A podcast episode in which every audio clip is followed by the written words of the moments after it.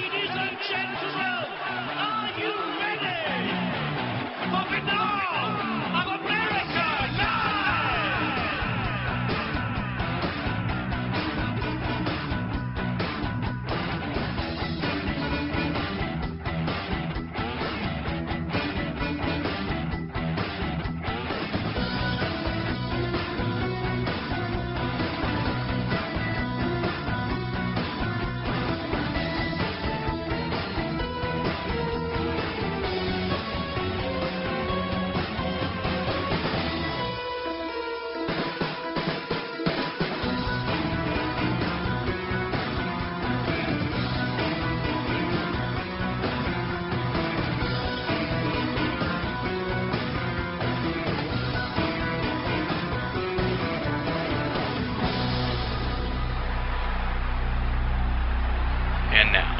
ladies and gentlemen, Binnall of America Audio with your host, Tim Binnall.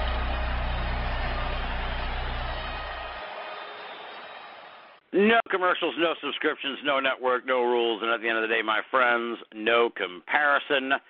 But America's Summer of Strangeness continues onward tonight uh, with what may be a double guest. We know for sure we've got one guest on the line. A couple of weeks ago, we had Kiki Dombrowski on. Uh, we talked about this project, the Liminal Earth Project, which is a fantastic website which you can find at liminal.earth um, which always trips me out because I want to say liminalearth.com, but it's liminal.earth is the website. Uh, what it is is like uh, it's like a I think it's through Google. It's like a Google Map thing uh, where people report their paranormal experiences, uh, and it gets put in on this map, and you can explore. Uh, you know where you live, and as well as all, all other places around the country, if not the world. Um, we'll find out about all that tonight. I assume the world's liminal.earth, right? So, uh, yeah, we're going to learn about that uh, here tonight. And so, as I said, we've got we're supposed to have the two guys who run it on tonight. One of them, uh, I don't know what happened to him. He may he'll have to file a report with liminal.earth after this show and explain how he uh, got sucked into a black hole or something. But we do have one of uh, one of the guys behind Liminal Earth uh, on the line right now. So I believe I'm like I, I think I'm turning into an old man because like people tell me things, and then I, this happened on the last time we did uh, a double guest show. So I believe it's Garrett we we have on the line, uh, and Jeremy is the one we're waiting on. But I could I could have completely botched that. Uh, so we'll see. So welcome to the show, Garrett. Actually, you are uh, your your botching prediction was unfortunately true. This is Jeremy. Ah, ah, all right. I'm sorry, brother. I should have figured that out, but you know, No, you no, just no, told me who it was right at the, at the start, and then I was all confused. So no, it happens all the time. Uh, you know, we're two white guys with beards from the Pacific Northwest, so. there you go. All right, so we've got Jeremy. That's good. So that's good. See, I I that I will leave that in the show, and then people can see that I'm fallible, as if they didn't know that by now. Uh, All right, so we've got Jeremy Puma here. Hopefully, Garrett will call in, or else he'll have a fantastic story for us uh, sometime down the line about how he was abducted by aliens. Absolutely. I I can tell you he's working on it right now. He's he's All right, trying no to, to figure I'm- out I- yeah, it's, it's all good. So. It's all good. I'm sure it'll be fine. I'm, I'm not like this. This entire evening hinges on Garrett calling into the show. Jeremy, don't you get it? um, so, tell me, you know, this is good because uh, I always have a hard time bouncing between the guests at first. So, give me a little bio background on Jeremy Puma. I can't imagine that's really your last name. It's, just, it's not, right? Your last name really isn't Puma, is it? As a matter of fact, it absolutely is. Yeah. Wow, That's my birth name. that's wild. Yeah. It's uh, absolutely wild. It's a, it's a Sicilian name. Um, my family is originally, you know, their their origin was was in Sicily, and uh, in, interestingly enough, um, it comes from uh, an ancient word for apple, like apple farmer. Like think you like palm in French, Mm. or like pomme All de right. terre is like earth apple, you know. Um, yeah, so that is uh, that's sort of the origin of the name. So we figure we must have been apple farmers at some time, some point, maybe That a long sense. time yeah. ago. I don't know. Yeah.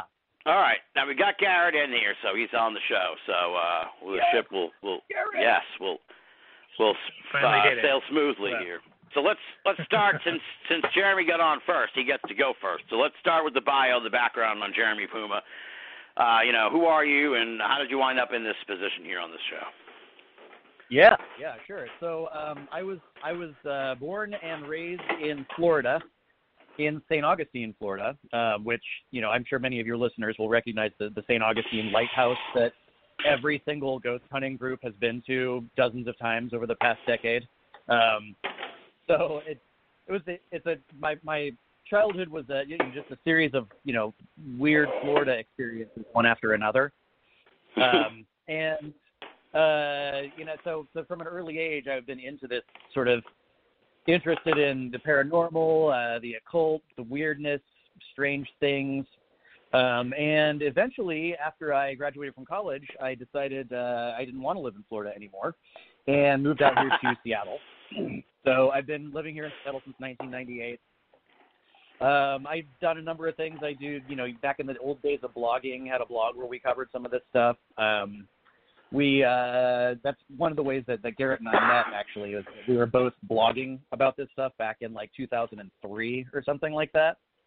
Yeah. Um, and so we we both uh, we both realized, you know, we were like, oh hey, you know, you live in Seattle. I said, Garrett, we should get together sometime, hang out, you know, grab a beer or a cup of coffee. And he's like, oh yeah, that's cool. That sounds good. Where do you live? And so we discovered in that conversation that we literally lived across the street from one another, Whoa, that's wild. Like the the house across the street. We had never seen each other walking around the neighborhood or anything like that, but um, you know, we we just we lived right across the street. It was very strange. That's wild. That's really weird. yeah. And so then this was born. So we'll get into that in a minute. Now, Garrett, uh, welcome to the show. I'm glad we could get things uh, straightened out, buddy. Yeah, yeah. Thank you. Sorry about that. Uh, my my pleasure. Now let's uh, let's get the bio background. So we know that we know that Jeremy came from Florida, so we're we're going to hold that against Mhm. him for the rest of the night. But what? uh No wonder you're in the strangeness, dude. That's like the land of strange.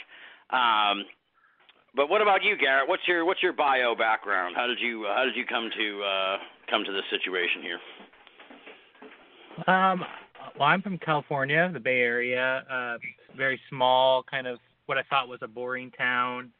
Um, and then, you know, I, I think I, I'm I'm kind of just like an amateur, like you know, most people just interested in this stuff. But I was, as a kid, I was like very terrified of um, all the all these kinds of um, stories I'd heard. You know, my parents had those Time Life books with the the creepy covers on them and communion laying around our house and uh so I I was like very uh scared about it even until like I was in my 20s. Um and I when I eventually moved up to Seattle, I was starting to like really uh delve into it. Um and I met Jeremy and some other people who were blogging and we were all writing about this and reading Mothman prophecies. And uh yeah, it just kind of opened my my world to it. I I, I have a religious studies uh, degree, so I I have that kind of background, but and I have also like a tech background, so that's kind of where some of the, you know I meet up with Jeremy on on the stuff. Yeah. Um, Yeah. All right. Now I'm looking at the picture on the website. I'm trying to decide which one of you is Jeremy and which one is is uh is is Garrett. And Garrett gonna- I is probably guess I'm gonna- something very fl- Well, I'm gonna something very flamboyant, probably. I don't uh I don't know. It's kind of like a nice looking coat. It's on your about page. Huh. So and one of you one of you is Oh, wearing yeah. sort of like a, a little Dutchman cap. So I'm going to say I'm going to predict that I I'm going to go with how you listed it on the website, but you didn't actually like label who was who. So I'm guessing the little Dutch cap is Jeremy and Garrett is the guy the, the bigger of the two with the coat. Yeah, we're a little bit like correct. Laurel and Hardy or something. Yeah, yeah. Yeah, I couldn't tell. Yeah, it, the way the picture.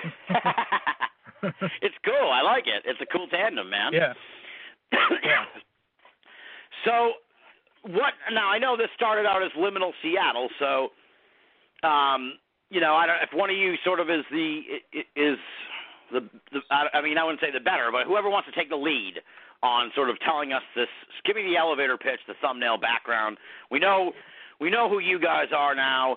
Um, what is this liminal dot Earth sort of? Uh, I I told people when we started the show, but uh, this is your baby. So I mean, tell us how this came about and and and what you're trying to do here with this project because it's really awesome. I really uh, I really like it a lot. As as Kiki, we were talking about it on the show a few weeks ago. Kiki and I, Dombrowski. Um, and she was saying because I have just I've, I've been doing a lot of road trips this summer around New England, mostly Massachusetts, uh, and um, I rely a lot on Atlas Obscura for these sites to visit and shit. And she's like, yeah, Atlas Obscura is like the the travel log, whatever you call it, the fir- you know the place to find out where to go. And then when you go, when something fucking weird happens, then you then you go to Liminal Earth to report it. It's kind of like Yeah, yeah, right. it's a great way of describing it. So. uh I'll leave it up to you guys to figure out who who kicks off this this sort of background thing on the uh, website. I, I don't know who who would be best. So tell me about how this how this came about, how it grew out of Liminal Seattle, and what you're trying to what you're trying to accomplish here with this project. Yeah, Garrett, sure. we'll go Um, with you. so- no, I, I think Jeremy would do a good job. Go Oh, ahead. okay, okay. I, I can't get the voices All right, right yeah, yet, no. so just bear with me. we'll we'll tag team. We'll tag team. Uh, How about there that? you go. Yeah. All right. Um, yeah, yeah. So, um, so like I, you know, we were saying earlier, you know, Garrett and I met because we had been sort of blogging and talking about this stuff back since 2003. And um, you know, even though we lived across the street from each other, we still primarily talked online. um, yeah. That's just sort of the way the way the world is. So uh, we had just been continuing to talk about this stuff even after the blog scene died down, and uh, we had kind of both moved into separate neighborhoods, and you know both got married. But we continued this this sort of ongoing conversation uh, on email and on Slack, and then we have a a third member who chooses to remain kind of in the background. Um, our friend Tim, and uh, he's been involved in this the whole time too, and uh, he's he's currently living on a farm in Quebec. Oh, wow. Uh, yeah. Yeah, so he's kind of the quiet partner in this whole thing. Um, but one day, uh, I can't remember who it was, but we we decided we wanted to we we we like to talk about our dreams, you know, and we decided we wanted Yeah. to start a database of like recording dreams to just to see if there were any patterns because you know you know we're friends, we have the same interests, we talk about stuff, you know, is it possible that we could find some correlations between dreams and and what was happening to us all each at the time. Um, Yeah. And then I think it was so we did that for a bit, and I I can't remember who it was, but somebody said, well, we should do this for like some of the experiences that we've had locally. Um, and so we created this this database for that. Uh, and then Garrett and I kind of simultaneously um, both started thinking, well, let's make maps of this and see if we can actually Yeah. put these experiences on a map of town. And we both started building separate maps independently of each other before we started talking about this with each other. Um, wow. Nice. so, and but but Garrett is, is definitely the more um, uh, of the two of us, and uh, Mhm. his his ability to to get the that side of things together um, sort of was the the right choice for us. Um, and then one day, I can't remember. It was it was Garrett who said, you know, what would be cool is if we open this up to like our friends and see if anybody else has you know anything like this. So he then he put it on Facebook, uh, and it exploded. It just went everywhere. Yeah. Like the the Seattle Times picked us up. Uh, we had a story in Vice come out. We had um, just all of a sudden this little silly side project we were doing um, just really took off. And uh, about I don't know eight months ago or so, maybe a little longer than that, we decided to open up to the whole planet. So now it's Liminal Earth instead of just Liminal Seattle. All right, yeah, yeah, because I remember when you first launched this. Uh, yeah, I remember seeing articles about liminal Seattle, and uh, later I realized that this uh, liminal Earth grew out of that. But yeah, yeah, so I, I kind of remember the evolution of it, and hearing a lot of buzz about what the what these guys in Seattle were doing. So uh, I'm glad you scaled it up, as they say in the industry or whatever it's called, and uh, and opened it up. So have you guys had your own personal experiences with the strange and unusual, uh, you know, leading up to all this? Oh, Garrett. I'm going to go with you first. I'm going with Garrett now. Let's see what Garrett Yeah, has to offer. yeah. Yeah, there, I mean, it's on the map. There's one experience I had um, in Seattle. I was living at like a like a vegan straight edge punk house, and I Jesus. was like making some. Yeah, I know.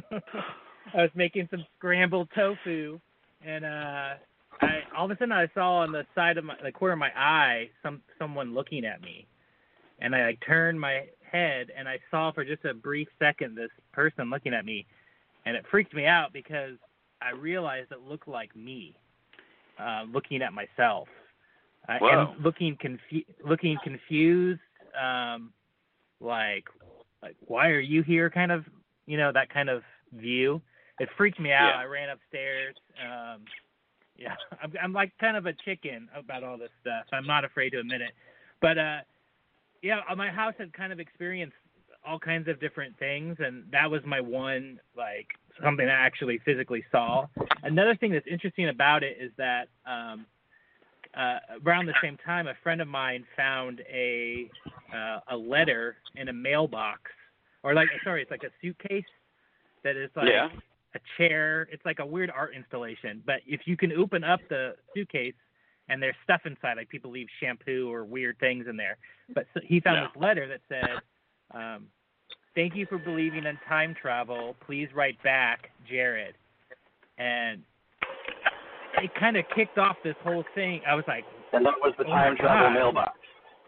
yeah, we call it the time travel mailbox, and we we actually like ten years later had a time travel party where we uh, invited time travelers from all um, timelines to come, and it all circulated around this one area where the suitcase is.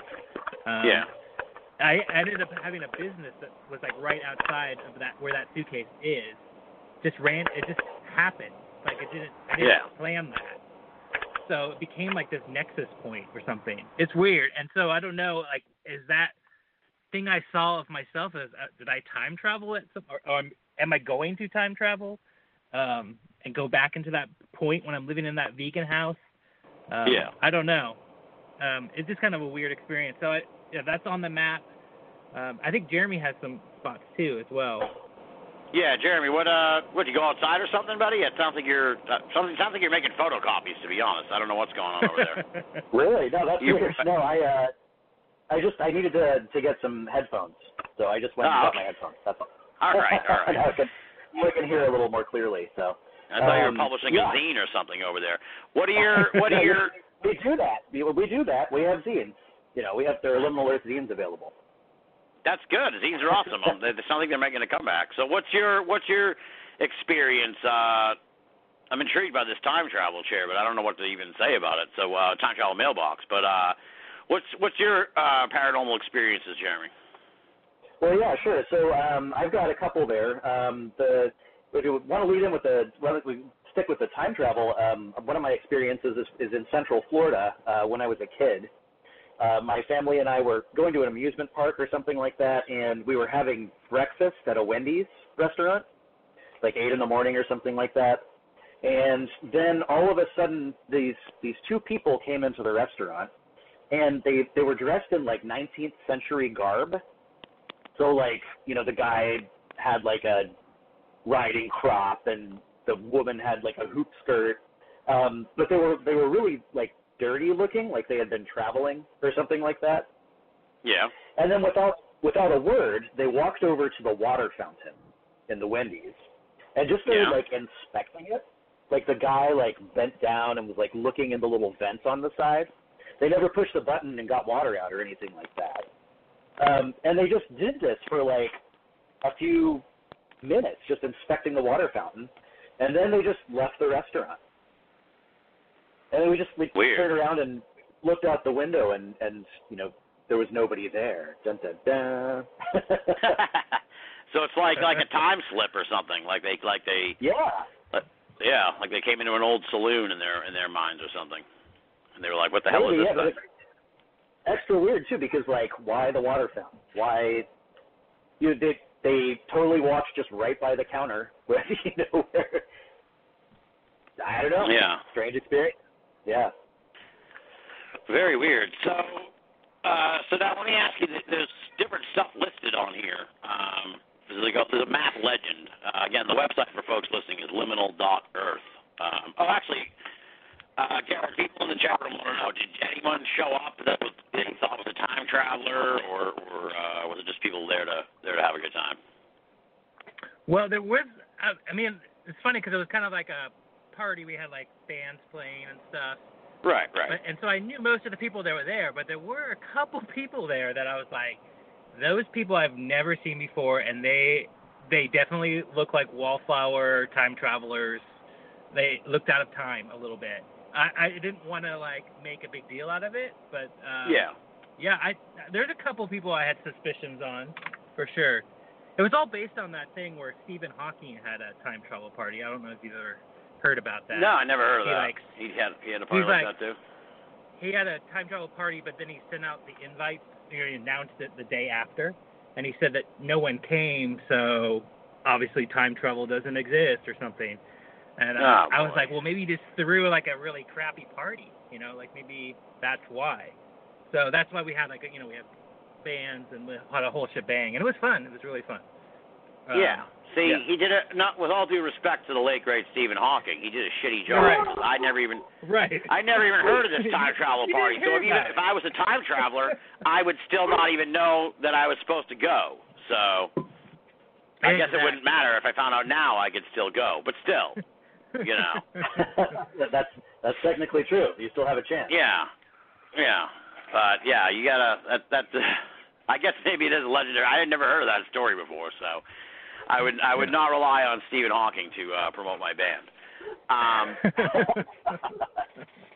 So on the website, there's a list of stuff. You've got a map legend, and there's uh, one, two, three, four, five, six, seven, eight, nine, ten, eleven or so um, things on here. Uh, so like dark forces, time distortions, mythologies. Uh, I'm gonna, uh, uh, we may end up going through them all, but some of these I want to just ask. Like, uh, did you kind of throw these out there as possibilities, or are these things that you've gotten over time? Because like, like I, I, let's start with this. I want to know what a pre-shamanic deer cult is. So. Uh, Oh, boy. oh dear. What is what is a what is a de- what is a pre-shamanic deer cult? You know, we, Jeremy, that's we've, all you do. we've been no- notoriously cagey about this in the past. Um, so that's that's under the mythologies. Um, so one of our big sort of missions with this map is to get people to remythologize their their landscape, is what we say. So Yeah. you know, instead of you know, because well, you you know, in Seattle in particular, um, we we went through an, a very recent era where, like, Seattle was known as this sort of quirky, cool, sort of grunt, you know, the, the birthplace of grunge, and you know, nobody ever came out here. But then all of a sudden, Amazon happened and Microsoft happened, and so it just it turned started turning into this sort of sterile, um, corporate, um, like parts of it. I would say like a hellscape.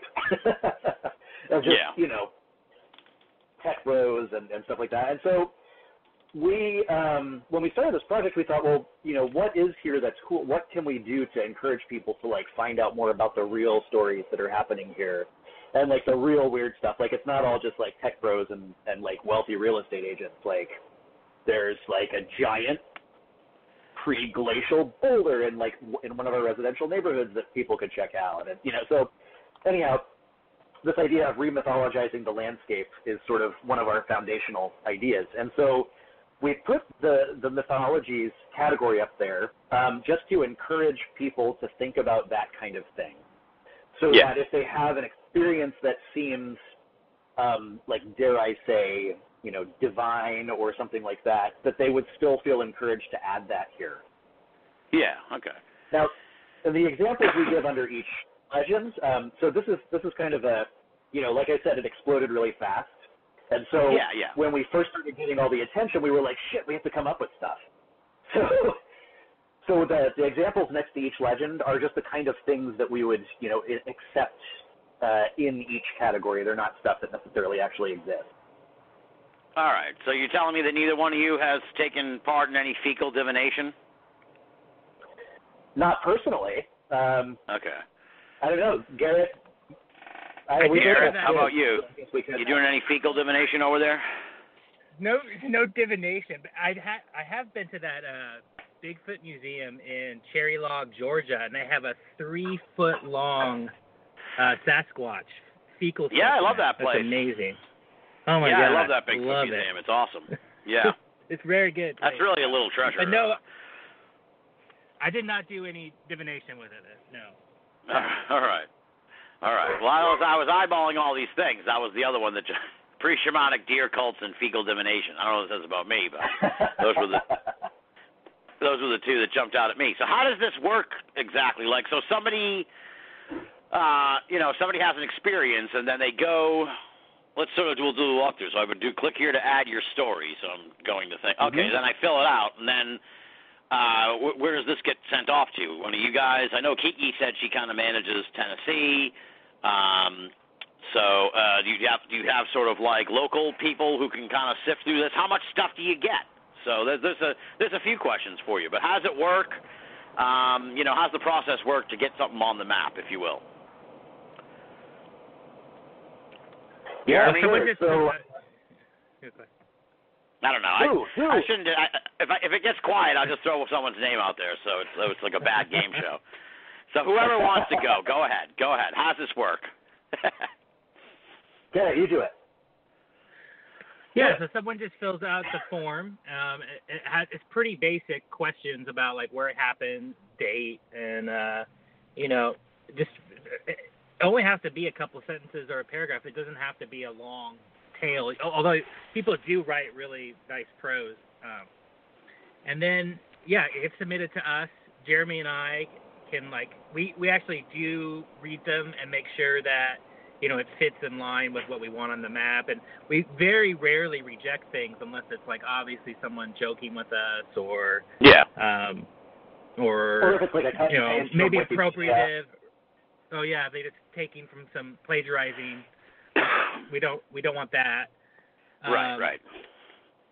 you know, we we really want it to be like a first-hand personal experience, like th- something that you actually encountered or Yeah. um, yeah, saw yourself. Uh, yeah. So when it gets up there, I'm trying to think of what else. Yeah, you were said.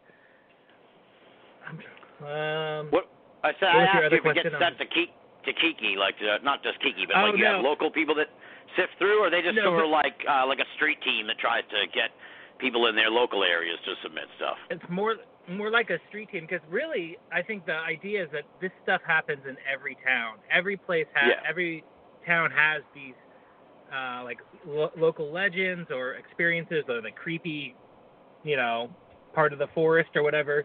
So we want we want all of that on the map. And Jeremy and I obviously can't go out and go to all these all these communities and ask for that. So we're really Right, right. relying on we have this ambassador program where people can just basically just hanging out with us in a Discord and like you go out and you join your Facebook groups or whatever and just like ask for stories or do your own research to get more people to submit in your area and be kind of like the yeah, really like the ambassador for your area to like grow what it looks like in your neighborhood. Um, Yeah. So you're yeah. So that's kind of what that is all about. Like because Jeremy and I can't physically do that, but uh, yeah, they're, they're basically like our they're, they're our hype squad, kind of.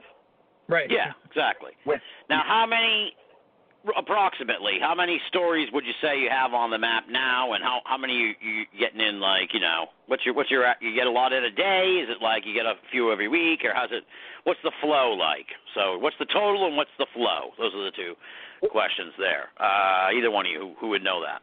It can, it can really vary. Um, it really depends, you know, because we we get a big after like after that. I think the article that was in Vice, um, which was by uh, MJ Banias, who great guy. Um, he uh, published that, and then I think that was the huge, the biggest influx we got all at once. Um, on average, I'd say if we haven't just appeared on like a, an incredibly popular show like yours, um, Oh, then, then we'll probably uh, get, you know, I'd say between five and ten a week. Um, if we do get, you know, I think that, that the interesting one, one of the interesting ones is, I guess we were on, we were featured on some UFO related YouTube podcast in Brazil, Oh wow. and the the only reason we found out is because all of a sudden we started getting this glut of UFO reports in Portuguese uh, from Brazil. Oh God. all it was. So they're like, "Where did you hear from?" The, you know, and then they, they listed this this podcast. So you know, I mean, we, it was cool. It was really cool. We added them. You know, why not? Um, I think right now our total. It's kind of hard to tell um, because our our mapping it's basically it's a WordPress plugin.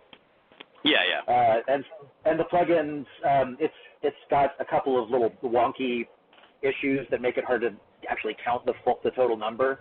Um, but I would venture to guess it's somewhere around 500 right now, plus or minus. Yeah.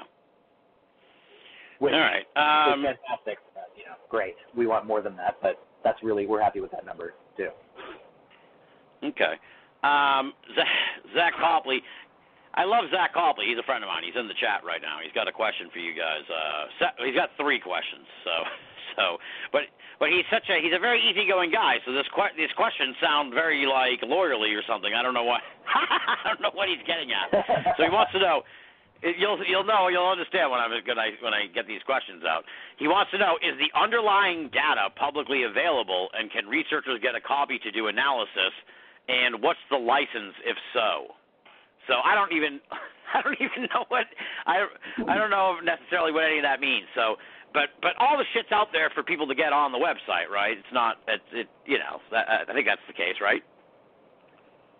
Um, kind of. I mean, we do have a terms of service, so and um, it's it's, it's kind of funny because like in my my day job, I work in a university department that handles licensing, so I Yeah. feel like I actually can answer this kind of question. Oh, Um, there you so, go. Uh, essentially, what we uh, what we ask people to do when they submit is to basically grant us a royalty-free, non-exclusive license to their story. And what means what that means is that they maintain ownership of their story. They can still take it out and do whatever they want to with it. Um, but we can use it like if we wanted. We had talked about maybe in the future like putting out a book that has some of the Right, coolest right. entries in it, or you know doing you know going do, doing our podcast and or yeah, et cetera, et cetera. That way Yeah. we still have the rights to do that, um, and they can't you know they can't turn around and say that because they signed our terms of service. So Yeah. um, so as far as the data goes, I mean, at this point, there's not really a lot of raw data beyond like the dates, the location, and the experience. But yeah, and the experience is Uh, like a, is like an essay, so it's hard to really parse through that Uh, necessarily. yeah, So exactly. it's yeah, and the categories. I mean, we could probably break things down into you know because there's like we could certainly UFO sightings in an area or cryptid sightings Bigfoot in an area, et yeah. Yeah, Bigfoot sightings in an area. Yeah, um, but um, I'll let Garrett take over here because um, we have some potentially, hopefully, exciting changes to the map um, coming up soon. Uh, before the end of the year, maybe early next year, depending on you know how horrifying 2020 continues to be. Yeah. um, yeah, but uh, so Garrett, maybe you could tell them a little bit about what we're thinking we'd like it to be soon. Yeah, we're we're moving over to a different mapping software uh, called Mapbox, and I wrote uh, a back end for taking in all the data, using like building out an API basically, so that people can submit, and maybe we could even make like uh, a phone app or something that talks to it, a mobile device Yeah. app. Um, and also on the other end, maybe allowing people to, you know, suck out or take out data that way. Yeah. And like and query against it and do all kinds of things like that. And I think in, in general, in the future, it'd be really amazing to like add layers to this map. So you have these stories, the folklore stories that people are submitting, and like and changing it to like here's a, a location that has these events or these experiences that people have had in the same location. So kind of Yeah. changing it to that a little bit more. But then also like we could suck in data from like all the coal mines in the in the country and and, Right, and right, cover that yeah. over the same map and you could like look at experiences and see you know yeah coal mines or ley lines or what you know it, or or pull in data from other researchers who have big data sets.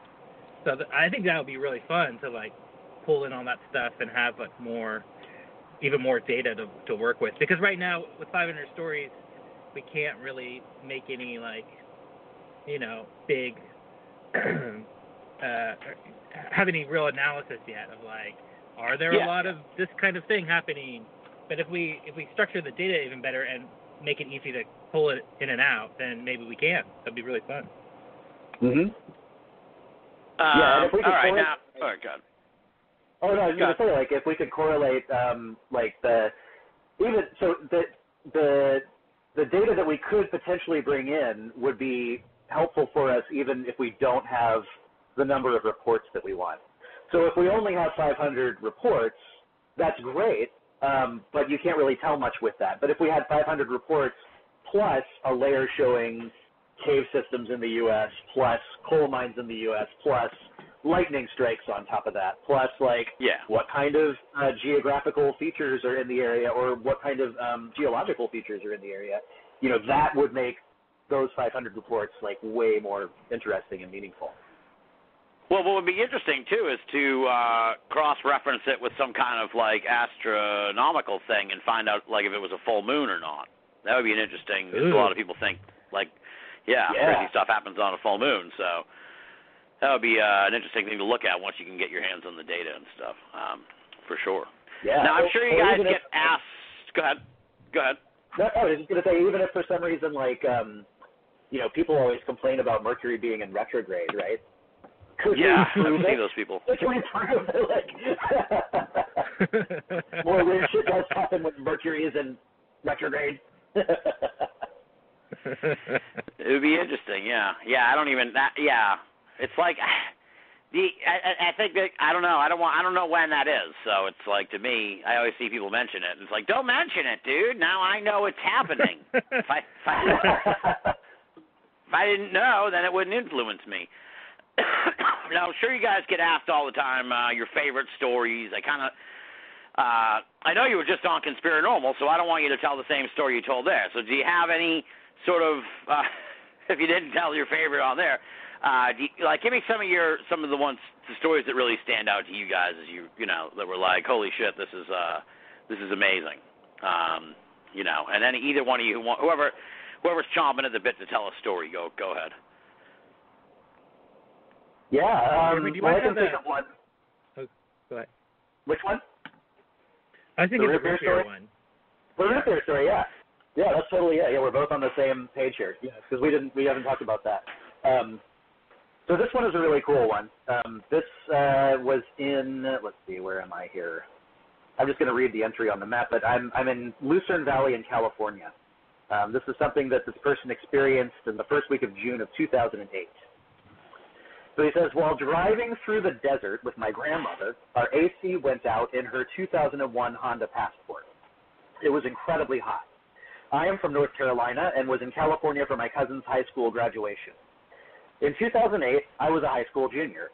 I had just returned from a fishing trip in Red Lake, Ontario before heading out to California. While in Canada, I spent some time with some local indigenous folk. For two weeks, I drank a type of local root beer with them. It was the best I've ever had in my life. I consider myself a root beer connoisseur. With our AC broken and no beverages to quench our insatiable thirst, we decided to look for a gas station. Our GPS showed zero gas stations around. Suddenly, a building appeared before us. It was a small building with an old timey gas pump out front. The building itself was made of stone, smoothed out by years of flash floods. Inside the building was a single beverage stall. Inside the stall was a selection of bottled waters and that indigenous Canadian root beer. Whoa. Needless to say, I was so. Nothing seemed off about the store clerk or anything. I just couldn't believe I found this special root beer in the desert of all places. We continued on and went to my cousin's graduation. Afterwards, I decided we would drive back using the same route so that I could buy all of the remaining root beer. I just had to bring that magical beverage back home to North Carolina with me. I drove up and down this rural desert road three times. The Stone gas station wasn't there. I couldn't believe it. Maybe I had taken the wrong turn, I thought. No way. There was only one road. I have since been back to the area three times. I literally asked every local I ran into about it. I always received the same answer. There is no Stone gas station.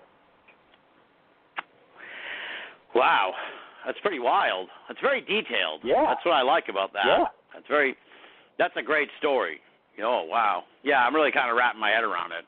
At first, I'm like, what the fuck is this guy going on about root beer for? But what a yeah. That's a. That's one that makes you think like, oh, why would why would anyone make up? you know, uh, that's pretty wild. Yeah, I really like Now- the wa- the stories Yeah. that seem like like like dreams. Like like they that feels like something that you would have dreamt happened, and it's so personal. Like the fact that they he saw the root beer that or, or they saw the root beer that they personally you know enjoyed. Yeah. You know, it, it just reminds me like of the you know those details like the the the, the aliens who give the little cookie or whatever. I can't remember the name Yeah. of that. Uh, you know, like the the pancake. It's just like Oh, Simon, yeah, about the that. Pancake. Right, right, right. Yeah. It just doesn't seem, you know, it's out of the, totally out of the ordinary. It, it doesn't fit the conventions or anything, and it seems very personal to that person. But yet they, I swear it happened. So I don't Yeah. know. I just love that kind of thing. That even even though it sounds so bizarre. I think another What key about- thing is that Jeremy and I don't don't try really are not interested in debunking any of these stories or like trying to, you know, prove them right or wrong. We just want people to be able feel free to share them, and uh, we're not we're not gonna, you know, laugh at people or something. You know, we or Yeah, like yeah, tell them, yeah. oh, that was just the wind or something. We we really want Yeah, people yeah. free to share whatever they got. Yeah. hmm Yeah, there's not like a, a disclaimer at the end where it's like, this is probably just a dream, or something like that. Right. So Right. that's the only explanation I could come up with something for that, because it's like maybe he fell asleep in the car and dreamed this, and he later he remembers it as if it was true. But I don't know. That's just uh that's just very strange. Makes you wonder, like maybe you can manifest shit with your mind somehow. Like maybe that's the Right. see the the uh I I would have see if I was that guy I would have bought them all like like right then and there. So yeah, you, I'd be like, well, who the fuck knows if he'll come back this way again? Let's get them now. Let's get them now. But very interesting. Uh, any other ones here that I can that can hit you up with that might? Uh, no, I, I've already lost track. Now that was that was Jeremy who told the story, right? right. You've got it. Oh yes. All right. So Garrett, you got a story you want to share uh, that that sticks out to you as you know either particularly perplexing or one of your favorites or you know the kind you share when you go when you go on a podcast and they ask for the one of the weirder ones. So you got a, you got like a favorite one you got in your pocket here? Trying to, you know, it's not one. I mean, I tell this story every time because the one that's my uh, the closest to home because I moved to a small town outside of Seattle, and uh, when I did, just like two years ago, when the map got created, and Jeremy looked up monsters in my my new town called Bremerton, and he found this story so he found a story, and so I've been researching it about a woman in the 40s who said she went in her basement here, and um, while she was down in the basement, she was doing the laundry, and she turned around, and behind her was this six-foot um, orange uh, sh- shrimp, shrimp thing um, that had like antenna and like all these hands and it totally freaked her out. And she ran upstairs and she moved. She moved back to Seattle like immediately. And she told this story in a Strange magazine, which I think was being published in the 90s. Um, so, so it's not a story that someone submitted, but it's a story since I've moved here that I've like gone out looking for like where did where you know using the small details she left in this story, like where what street did this happen on. Um, and I actually, I think I found her daughter, who's in her 80s and still living in Seattle. So I actually wrote a letter in the mail to her, and said, Oh, wow. like, "Did your mom ever see a giant shrimp?" Um, but it's just like it's such a bizarre. It's a, it's so strange, you know. And it, here in Bremerton, I've kind of taken, you know, I have a giant shrimp costume that I wear around, and I'm known as like the shrimp guy. Uh, I'm trying to get the town to like make it our mascot. But uh, Oh, wow. yeah, I, You're really committed. Just like a, I know. I just love it because it's like it kind of represents like I, I think what Jeremy and I are um, interested in, kind of like a whimsical, like you know, really bizarre stories. We, you know, it doesn't have to be. You know, we're actually particularly interested in stuff outside of just ghosts and UFOs or something. It, Yeah. it can be it can be really anything. So Do you get a lot of little That's the one creature sightings? I Little creatures? Yeah, you know, like elf type. I know Kiki submitted one, but uh anything other than Kiki's Yeah. Kiki's gnome? yeah, I mean, there's a bunch of fairies. Um, let me see here. You know, I'm going to search for it. Oh, there's one. This this is. I sure like this one. It says uh, the ghost. A ghost. All the the entire report. This is totally off subject, but I just saw it. I wanted to mention Yeah. it. there's um, a ghost report from from England, and all the entire report is uh, this ghost looked like Amy Winehouse. That's the entire. That's the entire report. The Amy Winehouse ghost. yeah. You yeah, you have one on there. I forget where it went now, but it's uh it was like a fucking Elvis sighting and the guy was like, I was on mushrooms. yeah, that's but that's okay. You know, we're willing to entertain. It's yeah, we're willing to entertain stories that are submitted, um, you know, by people who are uh, experiencing other Altered states. Yeah. non-consensus Yeah, okay, yeah. reality. Here I go. I found I Because found why it here not? I now. mean, you know, I was. It says uh, I was walking around Boulder very late one night with two dear friends in college. We were on LSD. We saw Elvis. He was huge, overweight, and old, sitting in a red lawn chair on a red porch that had a red light. There was a red cooler next to him on the porch. He saw us looking and waved. I think we waved back before traveling on. So that's uh, that's, I that I guess you could classify that as an Elvis sighting, folks. So pretty I wild. believe so. Yep, yep. Boulder, Colorado. Well, he went somewhere Yeah, that he didn't so- want people to know where he was. Makes sense. Yeah, we've got um you know, I I'm not saying we it's hard to say like we don't really have like you know, little people, fairies, fae, um, but we have stories of like entities that sort of behave within that sort of realm of the phenomenon. Yeah. Um and you know, experiences that I might classify that way if I was um so there's this one um let's see, this is from uh Indiana, from Indianapolis, August 2018. And it says, uh, We were on the back porch watching the fireflies, and my partner nudged me and pointed into our neighbor's yard. We both saw the fireflies grouped into a tall humanoid shape, taller than a Oh, shed, and it, slo- and it slowly walked across the lawn and stepped over the fence into our yard. We felt weird and unsettled by it and went inside before it got any closer. So, so to me, that's like, okay, this is an entity that doesn't fit within like the normal paradigm that I might, uh, you know, no, no UFO entity or like Bigfoot, Sasquatch, or ghost, you know. So I would, to me, that's like, well, this this is like fairy or fae related, possibly. Yeah. But I don't know. You know, I don't. I also don't want to make any judgment calls on it because I don't. Yeah, I don't know a damn thing. That's definitely what you. uh Yeah, that's what I was gonna say. It's like that's kind of the things you're looking for is like the stuff that doesn't even fit. Um, you know, it doesn't really fit the paradigm. Because I mean, I, I guess it's cool if you've seen a Bigfoot, but if it's like, yeah, I was in the woods and a Bigfoot ran by, it's like, cause there's not. That's just a Bigfoot sighting. These are like a little more colorful uh anecdotes. Have you? Now you guys are up there in the Pacific Northwest. Have you ever had any uh Bigfoot experiences? Well, well Jeremy and I don't Personally, like I mean- to camp, so All we're, right. we're not big campers. So that's true. I don't know. Yeah. I, I have not. I have not seen a Bigfoot. Personally. All right. I, Yeah, I'm not um, a big I've had a camper either. No, I'm a gla- I'm a glamper. If there's if, I, if there's not a chandelier in my yurt, then I'm not interested.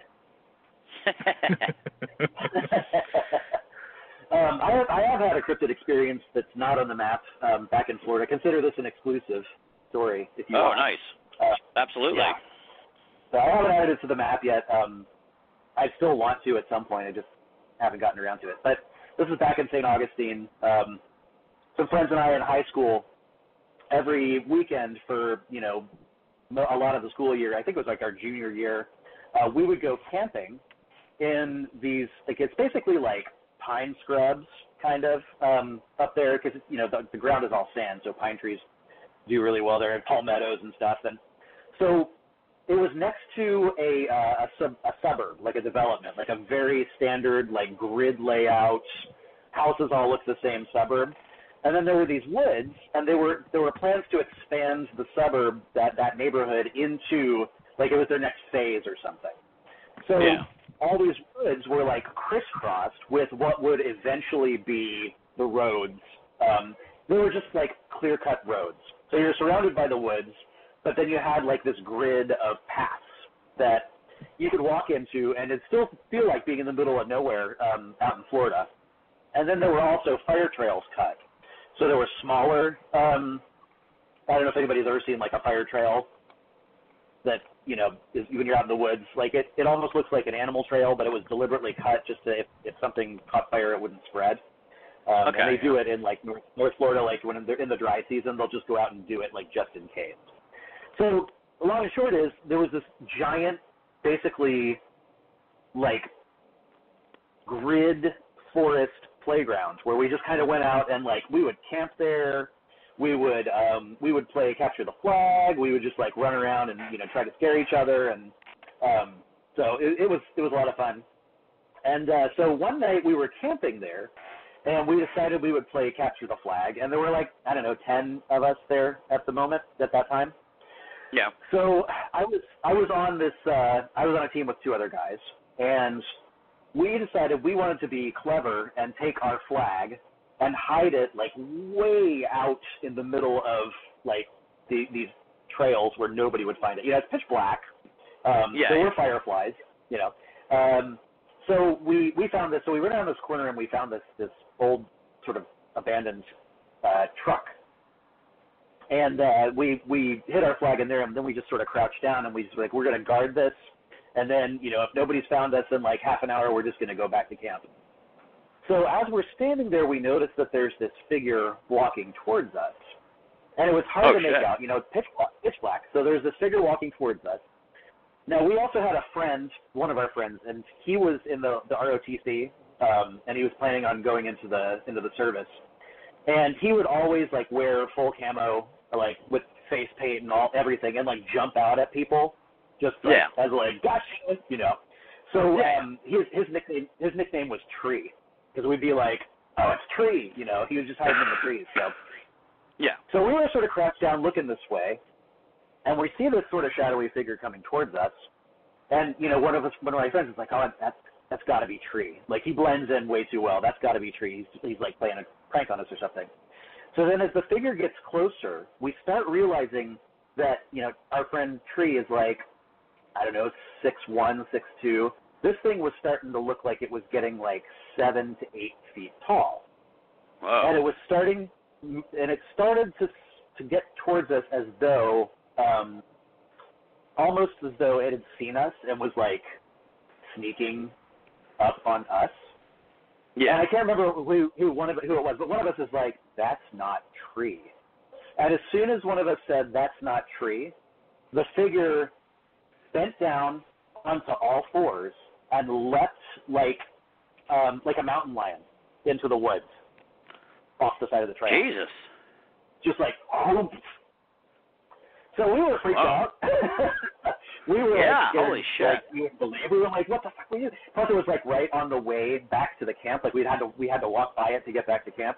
So you know, we walked by and we were like, uh, you know, like don't let it. We didn't look to the side or anything like that. And yeah, it's easy to say that there was like a feeling of like darkness or fear when you're in a situation like that because I mean you're scared shitless, right? So Yeah. I'm not going to say it was like supernatural fear that we were feeling, but um, it was close to it. It was like very sort of dark. So we get back to the campsite and everybody else is there. There's not a single person still off in the woods hiding their flags. And uh, we went in and we were just like, oh, we got we got to tell you, we just had the weirdest experience. And um, you know, one of the other guys was there. He's like, did you just hear all that screaming?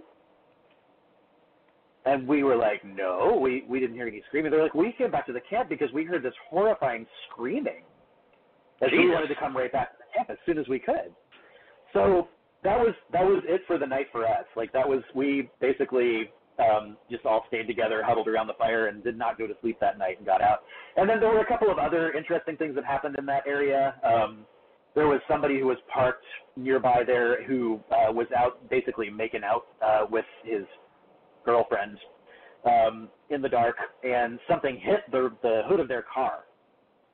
And when they got out of the car, um, they they looked to see, and it looked as though some thing with very very large claws, had hit the hood of their car and then like bounced back off into the woods. Um, Weird. and then there was another experience that a friend of ours had in that same place. They went back during the day to see if they could find any evidence of you know what was going on back there. And you know, in the middle of nowhere, they, this is probably you know a good mile or two outside of the suburb. Um, they just started hearing wind chimes, Oh, creepy. just like strange wind. And then they they both realized that they looked down and they were both they had both picked up big sticks and were holding them defensively without even realizing it. Um, so they Oh, they weird. it out. So yeah, so that was a, wow. that was a series of Jesus. high strangeness uh, in in St. Augustine that I got to experience. Wow, those are all wild. Holy shit. Now, when the thing was coming towards you guys and you realized it was much bigger, did you notice any interesting smell? Because that's like what they all say. Oh, Bigfoot smells. You know, it may not have been Bigfoot, but you know what I'm saying. Did you notice any out of the ordinary odor? We didn't that night, but one of the nights that we went back, there was a definite odor.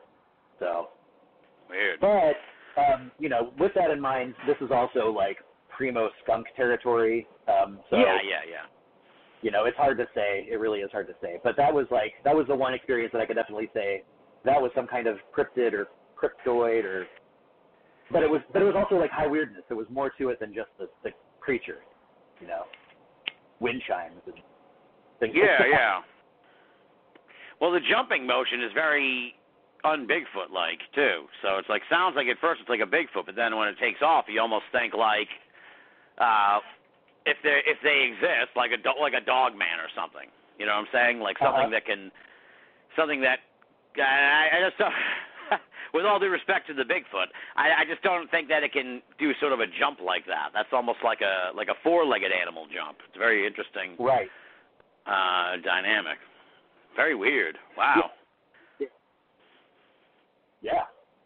You're here to hear Oh, fol- uh, first, folks. Yeah, that was crazy. Wow, very interesting. Um, I'm like still thinking about that now. Uh, well, I, I guess. Do you have any? I, I don't want to like keep like poking on the map here, but let me think about what kind of uh, what kind of interesting other. Do you have any other interesting sort of like time portal, time slip stories? Because those are always like uh, similarly uh, head scratcher of a story. Do you have any of those that stand out to you beyond the uh, root beer one? That's uh, particularly, um, you know, mind blowing. Garrett, do you have any off the top of your head that you can think of? I can't think of any more. T- I'm trying to think of any of those kind. Yeah, I kind of put you on the spot with I was that one, gonna- so. I was I was thinking uh Holly's story. This is not a time slip one, but Holly's story, what she found in the in her backyard. It's a good one. oh I think. yeah, that's a Just, great one. Yeah. And, and, All and right, let's thing, hear it. I, I I actually have to go. I'm so sorry. Um, I have family things. Um, but Okay, is everything, I think is that's everything a good okay? one. Yeah, oh yeah, totally. All right. But, um, I, I should actually move on. But Jeremy is going to be amazing. So, so sorry. All right. I'll miss you. All right, no worries, man. yeah. I hope everything's okay. said- It's that dog, isn't it? It's the dog. It was the dog that It's caused the the dog problems, man. isn't he? It's the dog man. Yeah. Definitely the dog man. Yeah. All right. You'll have to tell me sometime what I did to offend him. Now, is he? he actually no, it's just he's you know uh, we're both dads and you know he's got a six year old and I have an eight year old and so sometimes we just need to step away and All right. Well, does. Garrett, thank you. Uh, thanks for coming on the show, man, and uh, you know, be safe out there in Seattle. yeah, yeah. Sorry. Thank you so much. All right, no worries. later, G. All right. Later, Garrett. All right. Um, that was kind of weird. Yeah. So I... All right. Um, yeah, tell me tell me this story here uh, of of the uh, your friend's story there, Holly. Yeah, sure, sure. I'll tell you that. And then, you know, I'm, I'm also happy that there are a couple of time slip stories too that I can share. But I think Garrett's, Garrett's right. This story is really cool. So Holly is one of our ambassadors. She was one of our first ones. Um, she's from Indiana, and this is one of uh her personal experiences. Um, so September 15th, 2016, she says, when we moved into the house, my husband swore up and down that the place was haunted. I worked full time, and he was a stay-at-home parent. He claimed he heard all kinds of weird pops, clicks, voices, and experienced things moving in the house while I was at work. After about a month, we uh, about a month after we moved in, my husband unearthed an old headstone in the backyard while doing some cleanup. It was badly worn and difficult to read. However, when we propped it up on the porch, the evening sun hit it just right so that we could read the words on it. It said, Robert C. Wright, August something 1914, February 5th, 1917, at rest. Immediately, we were concerned that there was a child buried in our backyard, but some emails and phone calls made to the local historic society produced some death certificates that showed that the little boy was actually buried in an Oddfellows cemetery about an hour away over the state lines. I contacted the last living relative, now in her 80s, about it, and she had no idea why his stone was in our yard. The house was built by the husband of, literal, of little Robert's older sister, however. About a week after we found the stone, my husband very hurt, very clearly heard a child shout, "Help! Move!" He was a bit Oh, shaken God. up about it. We eventually returned Robert's stone to his cemetery, where his grave had remained unmarked next to his mother since his death. We hope this made him happy. Maybe this was the move the child ghost shouted about. That's very weird. I wonder why that stone got moved like that. Yeah, no idea. And if you go to the, the entry on the site, she actually sent in a couple of pictures, so you can Oh, see the cool. the head. You can actually see a family portrait with a picture of the little Robert um, in the front row of the family portrait. So haunted headstone. If anybody wants to search to see the pictures. Interesting. Haunted headstone. Yeah. Very creepy. That's a creepy one. Yeah. Um. Now, what you say? You teased some time slip. I hope I hope everything's all right with Garrett. I've never had anyone leave, leave in the middle of a show like that. So I hope everything is okay. Yeah, yeah. No, everything's everything's totally fine. Yeah. All right, all right. So you got some time slip stories you were telling me about? Yeah, yeah, I got some um, some interesting ones. Actually, a couple that um, were just submitted. And uh, so the thing I, I should also also mention about the categories um, is we let people select multiple categories. So Oh, makes sense, if yeah. you have you have a UFO sighting and it, and it comes with you know the missing time, then you know you could click UFO and time distortion, and it will show up when you search for either one. And then if you go to the top of the site, um, up, in, up in the toolbar at the top of the site, there's something that says sightings with a drop-down menu, and you can actually sort the scaries by their sighting type that way. So if you go to Ah, all right. sightings and then time distortions, you'll get all the time distortion, all the all the stories that are tagged time distortions that are on the map. Right. So this one was tagged time distortion, and I, this one I thought it's a recent, recent one, but it, like this one I think is like creepy. It's like, it's like kind of Lovecraftian or something. Like, it's called the Church in the Woods, and this is in Nova Scotia. It says, as a child, I would bike down to the beach a lot, usually with friends. As I got older, I'd go by myself further down the road just to get out of the house and be alone. It was around this time that I started biking by the church. It was old, dark, and almost completely hidden by the trees. But if I biked by at night, the windows would always be lit. One evening, I went out to bike feeling angry and tired and frustrated, and I drove down the shore road. When I passed the church, I could see the door was open, and there was a figure standing there, completely silhouetted by the, silhouetted by the light coming from within. I felt almost compelled to enter. I remember getting off my bike and started to walk up. The rest is a blur. I don't know if I entered the church, but I feel like if I had, I wouldn't be telling this story. I know I made it home before midnight, and I stopped biking down the shore road after that. Last year, I asked my mom about the church. She doesn't remember ever seeing it. We gotta spread this stuff around. Let's put it on the internet. You're listening to Binnall of America Audio. Great heavens! What kind of radio show is this? Weird, spooky. That that one reminds me. Yeah, that's interesting. A lot of these like weird places that pop up on the side of the road. I had a similar, not exactly, but somewhat of an. I had an interesting experience. I don't know if I've told this story on the show before, but I probably have. I mean, I've been doing this show for like 15 years, so I figure I must have. But uh, I used to be an overnight janitor, and at the time, uh, and and people listening, they know I'm not religious, so it's not really. Uh, there's a religious bent to this story, but um, I, I I didn't read too much into it because I'm probably a fucking idiot. But anyway, uh, I was working the overnight, so I had a lot of time on my hands. Um, and I was like really into reading at the time, so I'm like, you know what I'm gonna do? Because I'm stuck at this overnight job, I'm just gonna read the Bible from cover to cover, just to say that I did. So it took me like three months to do, but I did it. Um, and at one point, I was like out having a smoke. And I, was, I don't even know where I was in the Bible at that point, but I was pretty into it because it's a long ass book. And um, and I was like, oh, you know, it's weird. God all does all this shit to these people, and they can, you know, he's talking to them and doing stuff, and you know, intera- interacting with God and everything. And sucks that that doesn't happen uh, nowadays. So thinking that to myself. So then I go in, going back to my little area in the high school where I was janitor, and uh, you got to walk up this long, like super long corridor hall, like uphill hall thing. Um, Mhm. And along the way, there are like hallways that break off on the side. And uh, so I get to almost to my area. Right as I get to the doorway to my area, there's a break off hallway with an elevator at the end of it. And right when I get to in, at the end of that hallway, I look down at the elevator, and the door just opens.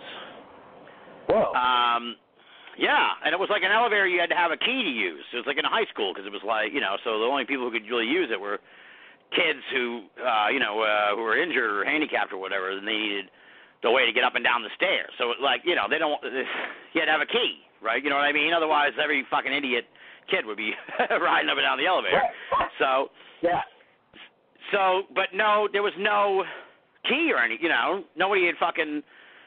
Uh, I had the key because I was a janitor, obviously. So there was no reason why the door or any explanation for how the door would open. But I That just is stood there, and looked into the open elevator, and then waited for the door to close, and then went back to my thing because I was like, you know, it never dawned on me. I guess it didn't dawn on me at the time. I was just kind of spooked out, and uh, you know, looking back on it, it's one of those things.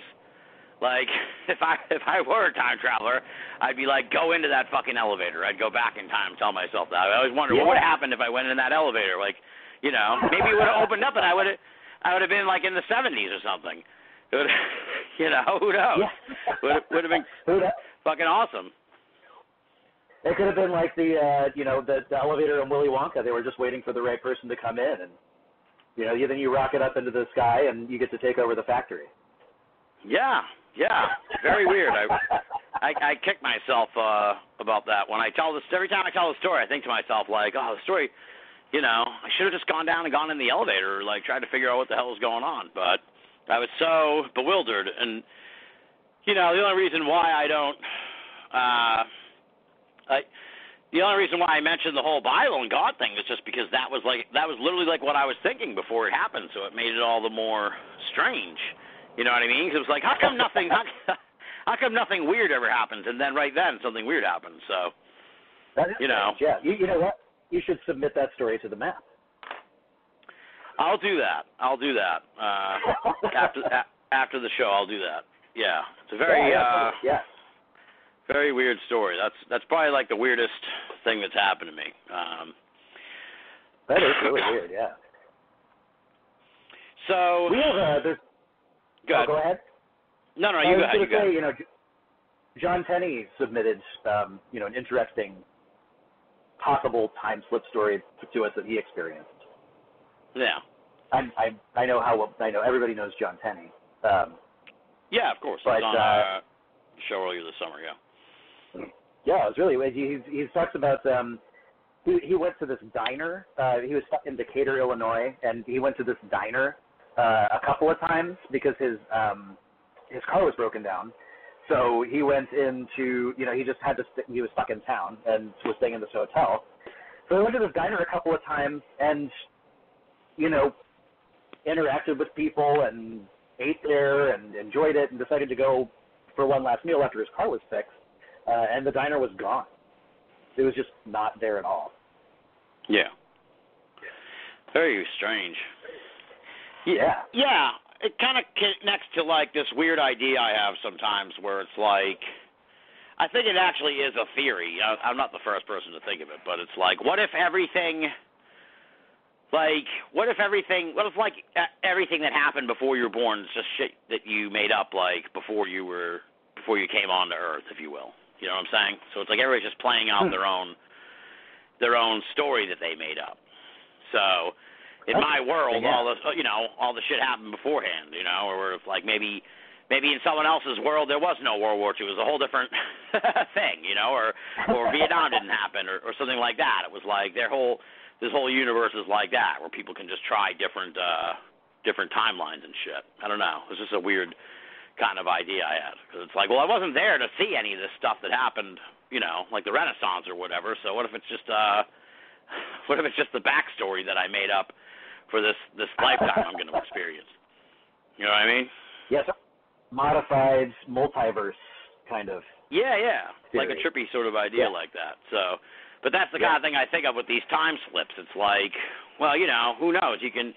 It kind of almost speaks to like that computer reality idea too, where it's just like, uh, how can these how can these things just come up out of nowhere like that? Uh, unless it's unless the, the reality we're operating in isn't isn't exactly what we think it is. Right. Yeah. No. No. Totally. Yeah. Yeah. And there's, there's a real. Um, and it kind of connects back to me to. Um, you know, what if some of those stories are shared? You know, maybe it's like maybe it's you you know you- just like two or three people who are kind of living out their friends before they got here, and they're kind of writing a story to talk about it, you know, as participants. And uh, yeah, that's kind of a cool idea. And yeah, I can see. I can see how uh, some of the the stories on the map. It would be cool to have like stories on the map that correlate, and you know, find out if there's anything similar between those people. So Yeah, yeah. Like I said before too. Yeah, about the full moon thing. It would be interesting. An examination of the times would be interesting too. Like what did yeah, yeah, uh, definitely. like when did these things happen? Cause I know mine was like in the middle of the night. So that's uh that kind of the, the witching hour uh that they say. Yeah, So who yeah. knows? Um, Yeah, but I mean- I say I'm really interested in stories that don't happen in the middle of the night too.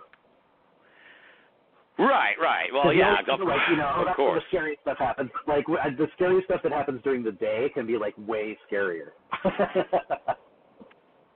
Oh, for sure. Yeah, yeah. Because like that would be uh, when I hear that kind of thing, I think of like a Men in Black encounter or like an encounter with some kind of otherworldly person that you're like, I'm not sure if this is really, uh, you know, I'm not sure, I'm not sure if this is really uh like a, a person or what. You know what I mean?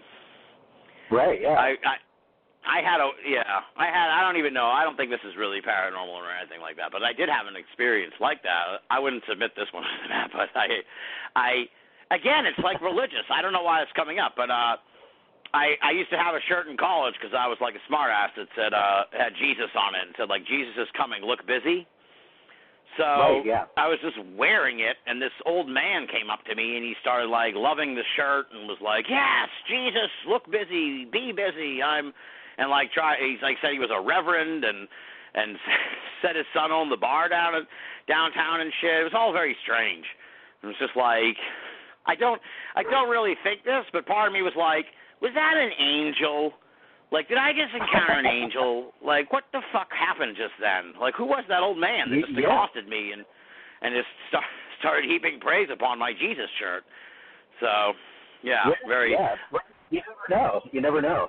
I mean, it, it, actually, it kind of leads to there's um, an interesting experience that both Garrett and I had together. So we were out there looking for. So there's this. If you Google like, you know, ten most haunted sites in Seattle, or you know, so the, the silly those listicles that people make, like scariest Yeah, yeah. spots in the Pacific Northwest. Occasionally, you'll come across this story of something called the Screaming Well. And the story is that there's this well on some property somewhere, and if you listen into it, you can hear the screams of people who have fallen in. And if you listen too closely, those screams will follow you home. Oh Jesus. The problem is, the problem is, is that nobody, none of these sources say where the well is. Like none of them at all say, here's the location of the well. So we have a couple of clues though, um, as to a couple of areas it could be, sort of in South Seattle. And uh, so, so we've gone out a couple of times trying to find. This is sort of like our great white whale for like Yeah. weird. We really want to find this freaking well. Um, Your great white well. although our great white well, exactly, yeah. um, although Garrett, well, Garrett says he wouldn't listen into it, but I, I totally would. I would be that guy. I would like drop the you know Zoom recorder on a rope down into the well to see if I picked anything up. But so I mean we haven't found it, but we've gone out a couple times looking. And one time we decided to go out looking, um, and we brought our, our kids because both of our kids are into this stuff now because Yeah. of us, which is their teachers I'm sure really appreciate. Um, but uh, we we brought our kids and we we went walking out in this place called the Black River Riparian area. Um, it's south of Seattle. It's basically it's like a bird sanctuary um, river, sort of untouched land. Um, but we found all these weird structures that people had been building. We had no idea who they were, just like these strange wooden structures that people had been making, like bridges, and but they've been making them out of like found logs on the trail and stuff. So anyhow, it was a sort, it was a very sort of, it was a very sort of, um, I would say creepy, but was sort of a, a like a paranormal walk kind of for us because there was just all these strange things that were happening. So finally, Yeah. uh, we decided to go home. And as we came out of the woods, we came to where I had parked on the outside of the woods. There was this guy, this very sort of nondescript guy, standing next to like a silver car, like a big silver car. And he was wearing these goggles, these weird goggles with like antenna sticking out of them. Jesus. And and he's just sitting there and he's got these weird like so so he's looking and and you know Garrett says and I totally agree he was kind of like um like Doc Brown from Back to the Future or something like he had that sort of Yeah, air about I'm thinking. Of, yeah, yeah, like a wacky, like a wacky scientist type. Yeah, that's what I'm thinking. Yeah, of, yeah. And he looks over at us and he goes, "Hey guys, you want to go flying with me?" Holy shit. And we were like, "What?" So he opens his trunk and he pulls out more, a couple of more sets of these goggles, and Holy he's got shit. this drone. And so Oh. he's got this drone, and he puts the goggles on. And he's just got the goggles hooked up to the drone, so the drone is like flying around, you know, and we can Right, see right. ourselves like flying. You know, and so it was a really cool experience, and you know, we we ended and we were like, oh, that was really, you know, that was a lot of fun, and of course the kids really loved it too. Um, Yeah. you know, he's just just this nice guy. Um, so then we go and and we're telling our friend Tim, you know, our third, our silent partner, this, and he goes, you guys, you realize what just happened, right? You came out of woods that are in this sort of liminal space. You're at a crossroads. You met a man who taught you the secret of flight. This is like classic, like witchcraft, UFO, like strange experience that happened to us. yeah. And so we were wondering, like, maybe this is, you know, he was in the right place at the right time for us to have had that experience. I mean, we're not necessarily saying he was like a UFO being or, uh, uh, uh, you know, wizard or something like that. But no, no, he could have been a tool in the whole thing too. yeah, exactly. He could have been, you know, just sent there to say like, oh yeah, here's the message for you. You know, there is like strangeness going on here. This this space is an odd space. Um, you know, it's like it, it's right out of like Jacques Vallée. You know, the, the fairies have have taught you how to fly using flying machines. You know, Yeah. so So, so you So, partook in the you know, goggles. You guys, you guys tried on the goggles. You did the. Yeah. Okay. Interesting. absolutely, yeah, yeah, of course, yeah. I mean, gosh, Yeah. yeah. Uh, and so you know, we're And he was a normal dude, you know, right? He wasn't like he was. He was obviously like the story never because when he when he, with the way you did his voice and how he's opening his trunk, I was like that's why I was like oh shit.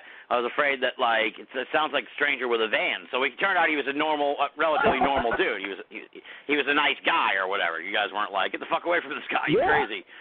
Wow. Yeah, All he was right. a totally Interesting. cool dude. You know, we talked to him. We talked to him a little bit about what we were doing. Um, yeah, it was just you know a cool situation, and but now he's contributed to this story, like this mythology we have, right? So like we've remythologized the landscape there, and now know that place is like we met a man at the crossroads who taught us to fly. Yeah. Yeah, And so, wild. You know, I think that you know your your your Jesus shirt guy. Like, what if that was somebody who, you know, what if that was a similar case, right? Because obviously it's yeah, exactly. And so it's part of your personal mythology now. So Yeah, that makes sense. Yeah. You know, well, I was thinking about it as you were talking about the structures and stuff. There's nothing. I can't really. I'm sure, like, I'll something else will come to me. I can't think of a more creepy location than like in the woods. There's just something about walking around in the woods. It's like you're you're the interlope, like you're the one out of place in the woods. Like everything else is, you know, it's like when an animal comes into your backyard, but it's like instead you're in you're in some other whole ecosystem that you're the interloper in, and, and I, I always my gosh, just creepy, man. It's just creepy. It's super quiet. Oh. yeah. Yeah. I don't really Um, go I- I camping, but yeah. What's that? Yeah. Well, I, I love the woods in general. Um, you know, I'm not I'm not a big camper, um, but I also uh, my my personal uh, another one of my personal um, uh, I wouldn't say hobbies, but because I do some of it professionally is uh, landscape design and teaching foraging for wild foods. Oh wow. So you know, I do I do go out into the woods a lot, um, and it's kind of helped helps me understand, which I take to the map, and I, I know Garrett does as well, um, of the idea of what we're calling like um, this sort of paranormal ecosystem. yeah. How like you know you you go to a woods you go to the woods and you're looking at a plant like it's not just that this plant sitting there it's got you know mushrooms on the roots and it's got birds living in the branches and squirrels and you know the water comes into play and everything like that Right, right. and I, and I think that you know what we what what I think is that you know when you're out there in the woods like that, if you come to that understanding, you realize you're kind of a part of that system at that same time. So like Ah, my like that. presence, my presence in that system can impact that system and vice versa. Like I could I harvest wild greens and cook them and eat them at home. Like that is me participating in that system that produced those same greens. Um, right, But like in the paranormal world, like so, I think you know, it's if you have an experience, then you are participating in an entire ecosystem. It's not just that you saw a UFO, like you're actually part of a system of some kind. And I don't know exactly what that means or where we're going with that, um, but it's just this fascinating idea to me that you know, you can look at a jellyfish in each of its different life stages and it looks completely different. You know, it starts off as like this polyp that is attached to a rock and then it shoots off this, you know, sort of weird looking little disc floating thing and then turns into the jellyfish that it looks like now and you know, it just continues in that cycle. Um and so, you know, what if these paranormal things that we're seeing are different stages in some kind of cycle that we just can't see because we aren't fully participating in it? Yeah, or it could be. It it could very well be that it's like your. It's an interactive thing, so it may not even be that this thing is evolving before your eyes, but like you're evolving, so you're seeing a different thing than if you're at a different place in your whatever your development. You might you might see uh, a ghost or a Bigfoot or a UFO or something like that. You know what I'm saying? It's like maybe it's something there too. Yeah, yeah, totally. Or if there's an Because they- area where people are seeing, you know, a ghost and they've seen Bigfoot and they've seen a UFO in the same area, maybe those three things that they're seeing are actually different forms of the same thing. Right, exactly. Yeah. Well, I like those stories too. Uh I've heard them from people like uh they're like, you know, people like on a ghost hunt where they'll both look at something and they'll they'll see different things. You know, like Yeah, one person yeah. will see like a like an apparition, the other person will see like a, you know, like a mist or something or or something completely, you know, they'll each see something unique and and clearly out of the ordinary, but then they talk to each other and it's like, no, I didn't see that. I saw this. And it's like, what the hell's going on here, man? That doesn't make any sense. Right. Yeah. Yeah, that stuff's really cool because then you get into phenomenology and you know perception and how our neurons are impacting different experiences that we're having and I don't know. I don't. I don't come down on the on. I don't come down hard on on any of it as far as conclusions go. You know, I just like the Yeah, yeah. experience of it all. it's hard to really yeah i feel like people try to i'll throw sort of scenarios out there like the guy on the with the root beer where it's like oh well maybe i mean that's the you know i, I always try to come up with sort of a devil's advocate uh argument but then at the same time it's I, i'm i'm honest enough with myself i guess and with the audience too if, if it comes up where it's like Mhm. uh uh, if, if if the explanation's flimsy, then I'll, I'm, I'll be the first to admit. You know what I mean? I'm not like someone who's like, he had to be dreaming. End of story. It's like, well, Oh, right, that's sure. one scenario. It's like it could have been this, could have been that. Uh, you know. So yeah, I try not to people's people's stories are that's their experience. So you know you got to take Yeah. them kind of at their word for it. Well, and then when it comes down to it too, I mean, going with the in the same direction.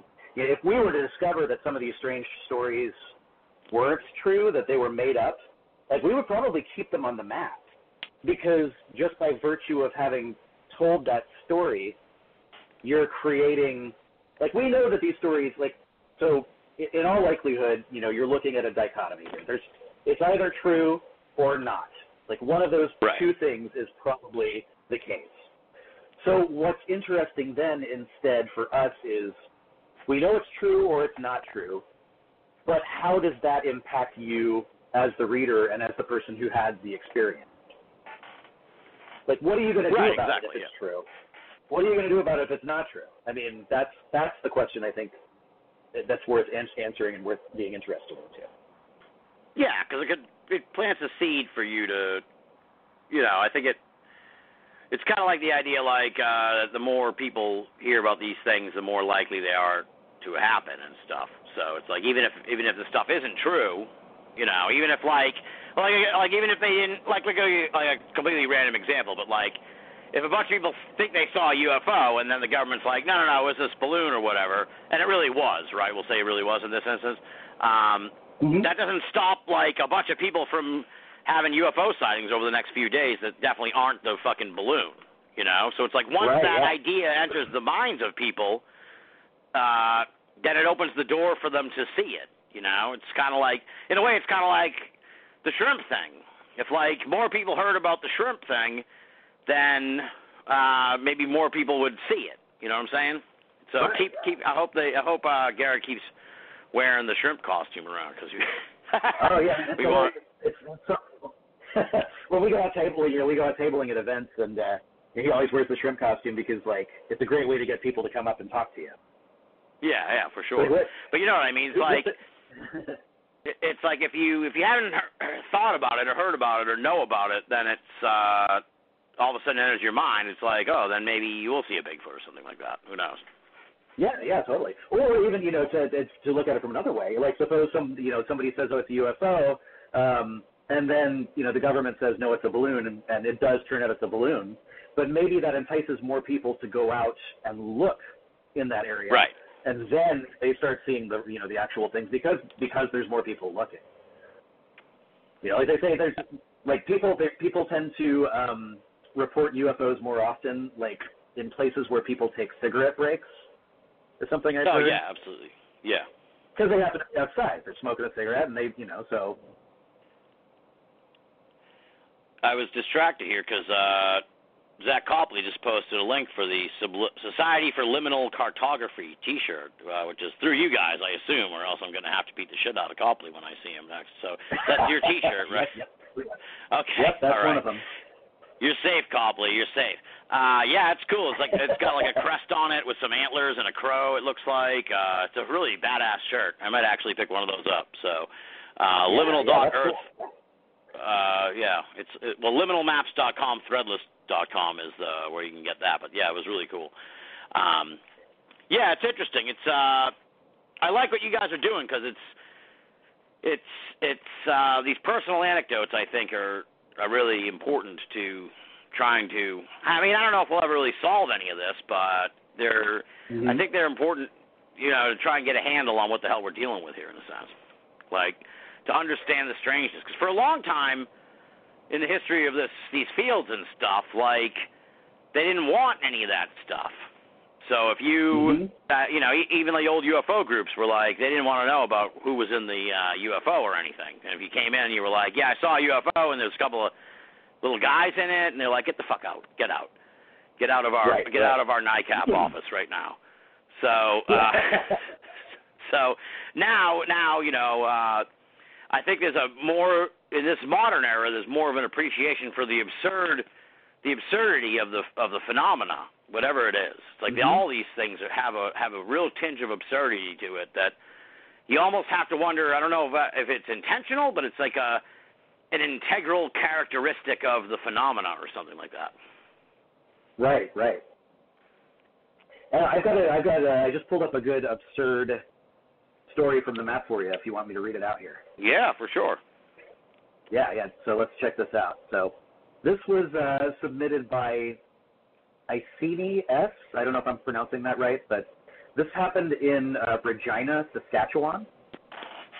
Oh yeah. So, uh, so she says it's August 1999. This episode that happened to my me and my friend Alice is really silly and weird. Makes no sense at all. We were in the East Mall in Regina after most of the shops were closed, and we're taking a shortcut to the parking lot. The mall was open till midnight. We were alone, and there was a pharmacy we had to pass to leave the mall. It was closed, and a kind of trellis security blind over the the whole storefront, like uh, like old time elevators. There was a, a there was a trellis security blind over the store, storefront like old time elevators. Outside of this were a bubblegum machine shaped like an elephant, and about six feet away another machine where you put in a coin and the animatronic fortune teller would say something and then you get your fortune on a card. You know, like Oh, like big. Zoltar. Yeah, yeah, exactly. Yeah.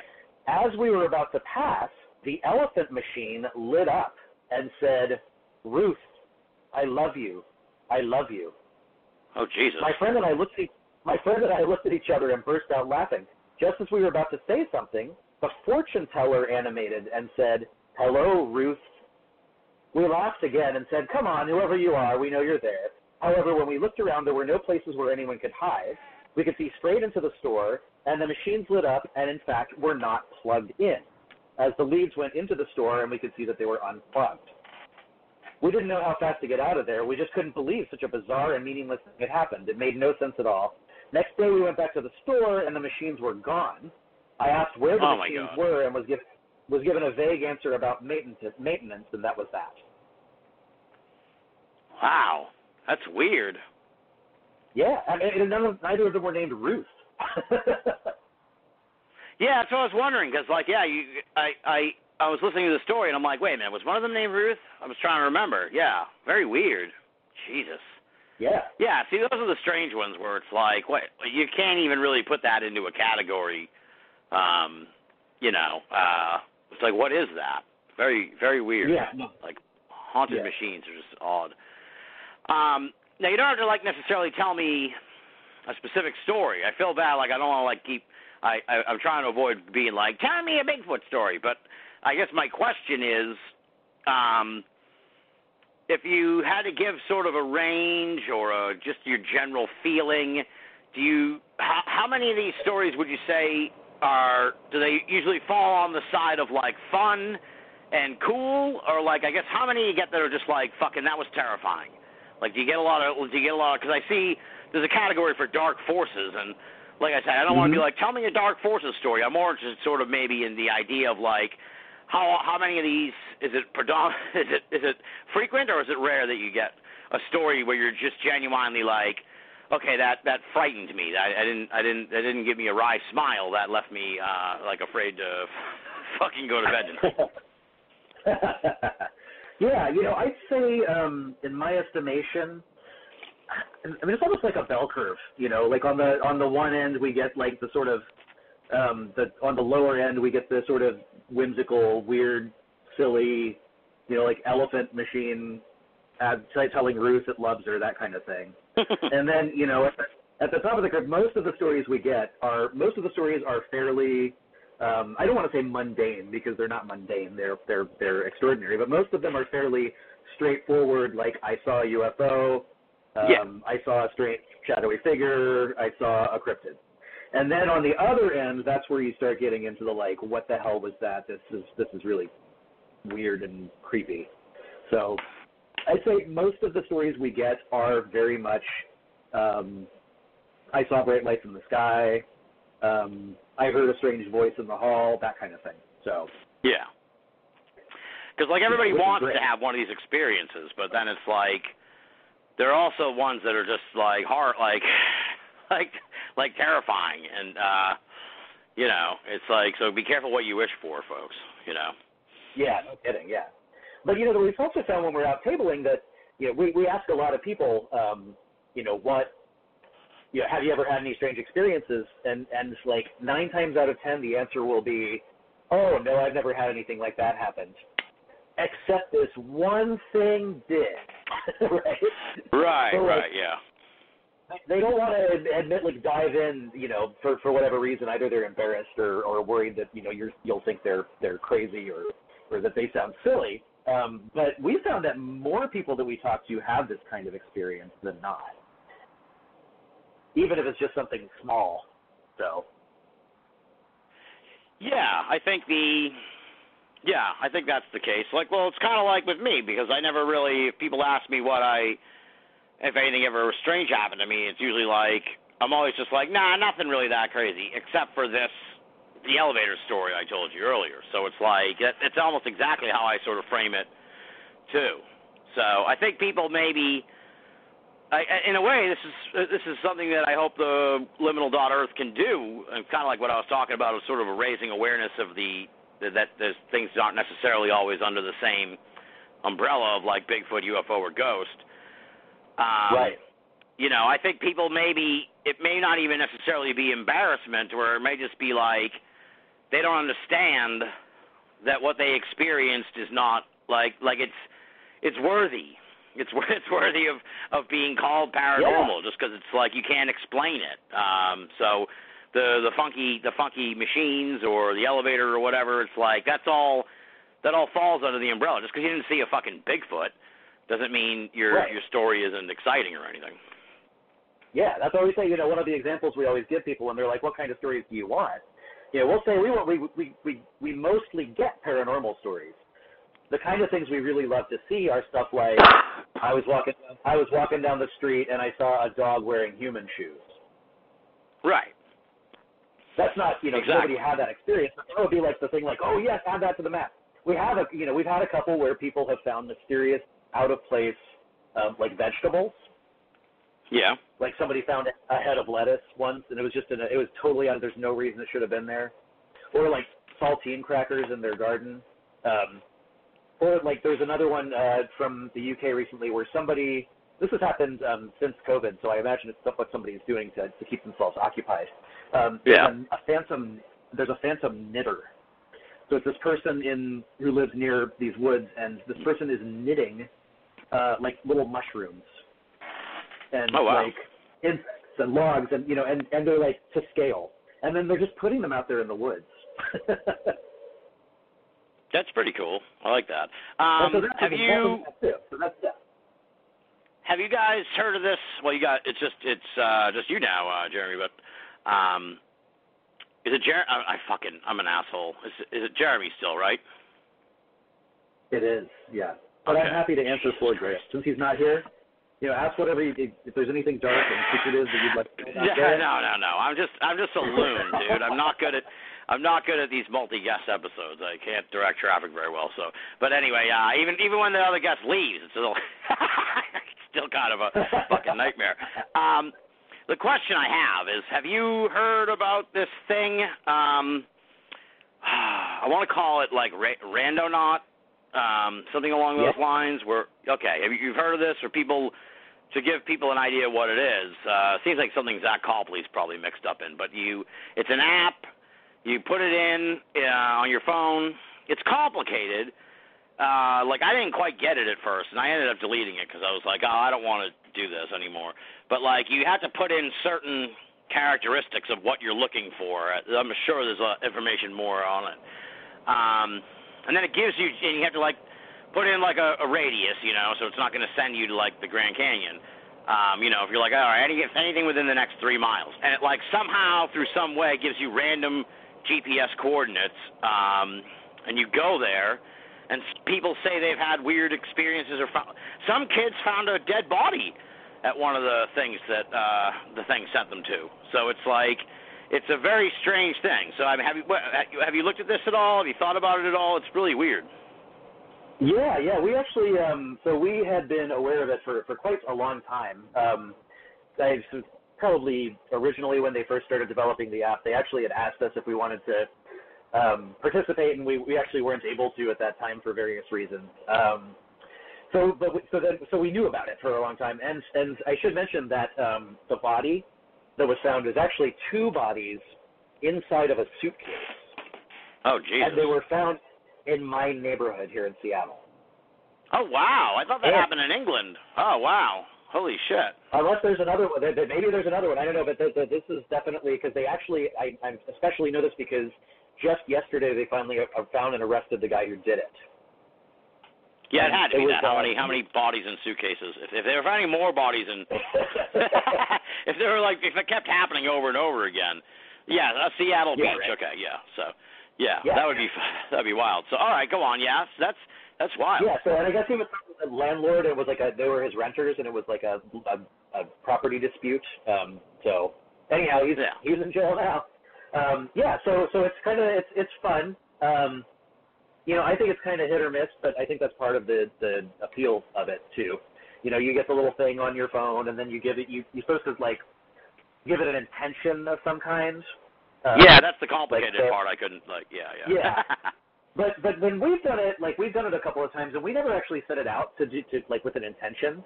We were just like like let's find out what can what can happen. So right. interesting experience here.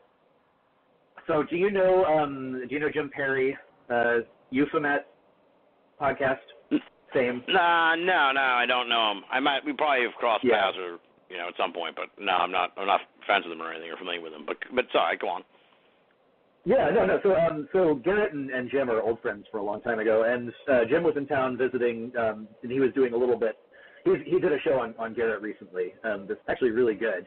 Um, but we were all three hanging out, and there's this park in my neighborhood, and if you go back far enough along the park, there's this grove of cedar trees, um, and so the way that cedar trees work is, is cedar trees actually contain natural um, fungicides, um, and they're, they're antibacterial. But that's why so many old um, trunks were made out of cedar because your clothes would be less likely to get moldy and, and rot inside cedar. But what that means is when you're out in the woods and you see these giant cedar trees, there's nothing growing around them because they have no, like they don't allow the fungus to grow in. So it's just Yeah, yeah. basically like cedar needles. And so the the cedars out here are like majestic, giant, you know, sacred trees. Like you look up at them and you're like, wow, this, these things are amazing. Yeah, yeah. so in yeah. this park, smack dab in, in the middle of this um, this, this this cedar grove, there is a legit fairy village. So we choose not to not to discuss whether or not it's like people doing it or actual fairies, but underneath each tree there are like little um, doors. There's like little doors that pe- somebody has created with like Yeah. shells and jewels decorating them. Um, I'm pretty sure that's on the map. Let me see if that's uh, very village because I think I have some pictures of it there. Um, is Yeah, it's not un, I, yeah, it's not entirely unheard of, but yeah, it's very uh cool. Thornbury Park. I like yeah. that. So it's not it's not a but but you know because you're in this this grove of trees, it's like this very mystical um, Yeah. feeling. You know, like you just feel like holy and sacred, and you know all these little houses are surrounding you. Um, Right, So right. anyhow, we were we we went there to check it out. I was like, come on, you guys are in the neighborhood, let's go check this out. So we went we went and checked it out, and you know we left some offerings and you know played some music, and finally Garrett says, you know, I just downloaded this Randonauts thing, let's give it a try. Um, so we said, okay, let's see what happens. So he puts in, you know, whatever he puts in. He asks for coordinates within the radius of this neighborhood. The location it generated was Yeah. my house. Oh wow.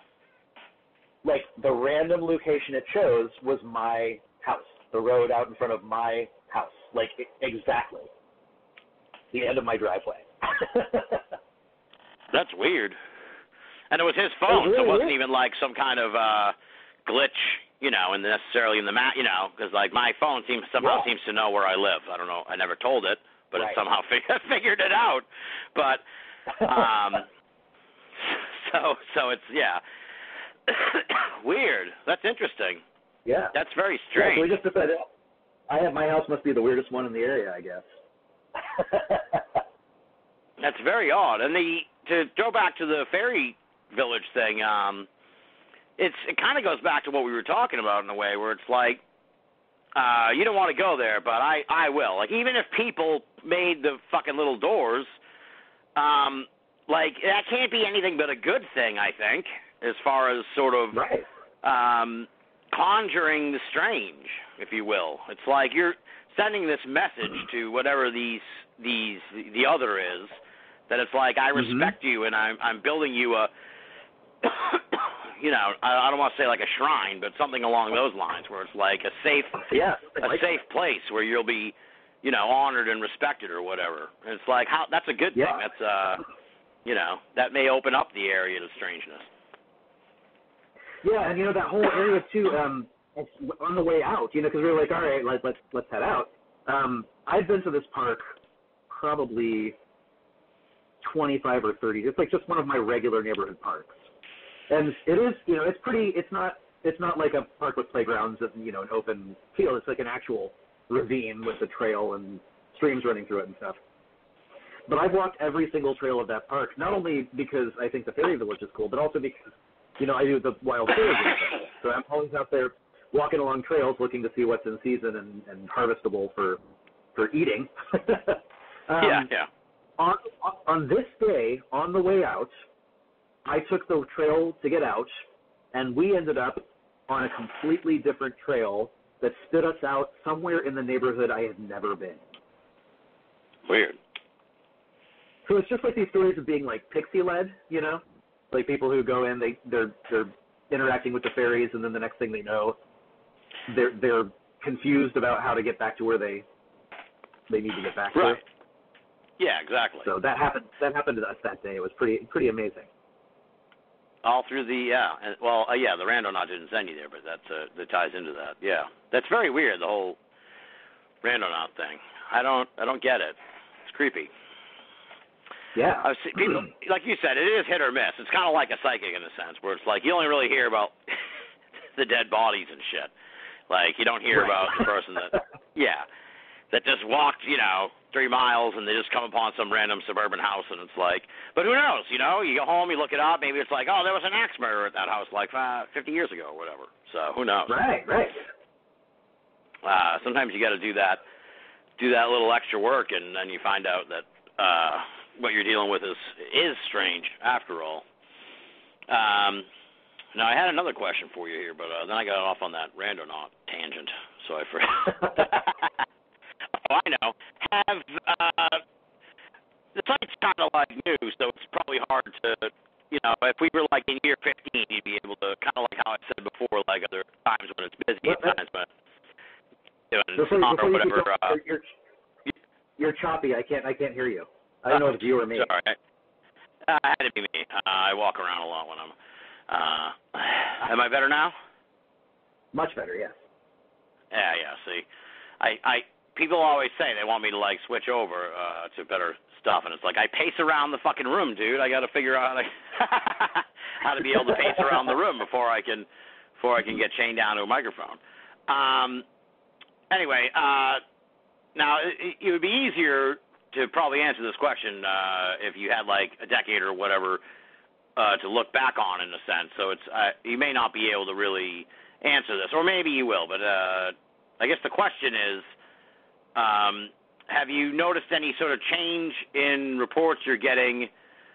And I know sometimes a lot of them it seems aren't really contemporaneous, so it, it's even more difficult to question. But have you noticed any difference here with this pandemic? Because part of me is like, well, people, because you know I work for Coast to Coast and I write all stories about uh, stuff that happens. So it's like, well, when everyone's Right. stuck inside, not no one's uh, no one's out, you know, encountering Bigfoot even by accident, or um, they're not ghost hunting or any of that stuff. So you know, they're not at Loch Ness and nothing. No one's seeing anything because they're not going anywhere. But like I said, a lot of the stuff that you post is like people sharing older stories. But have you seen any anything? Have you noticed any difference? You know, to be perfectly honest, I haven't. Yeah, that's kind of why. um, you know, it, it's hard, it's so hard to say too because you know I think we because of the pandemic we've actually been a little more like we've had more inside time to be on social media and talking to people, and so Yeah. I think our our submissions have been increasing like a little bit because of that because people are also inside and finally have the time to like write out their experience and, and send it in. That Um, makes sense, But yeah. beyond that, yeah, beyond that, we we really haven't um, seen any any any notable. I would say. Um, what'll be interesting though would be in like six months from now, to see if people are reporting like while during the pandemic, this this shit was happening to me. This was going on. Yeah. Yeah, the thing I've heard a lot is that like people, a lot of people have like crazy dreams. So, but that's kind of to be Yeah. expected. So, you know, I'm just like, Hmm. yeah. I don't necessarily. Yeah, I mean, scientists would just be like, well, you're really stressed. So, and we are all stressed. So Yeah. it's like, well, that would probably make sense. But be that as it may, people are having lots of fucking crazy dreams. But otherwise, it's like Yeah. if you can't leave the house, um, you know. Uh, yeah. Yeah. Absolutely.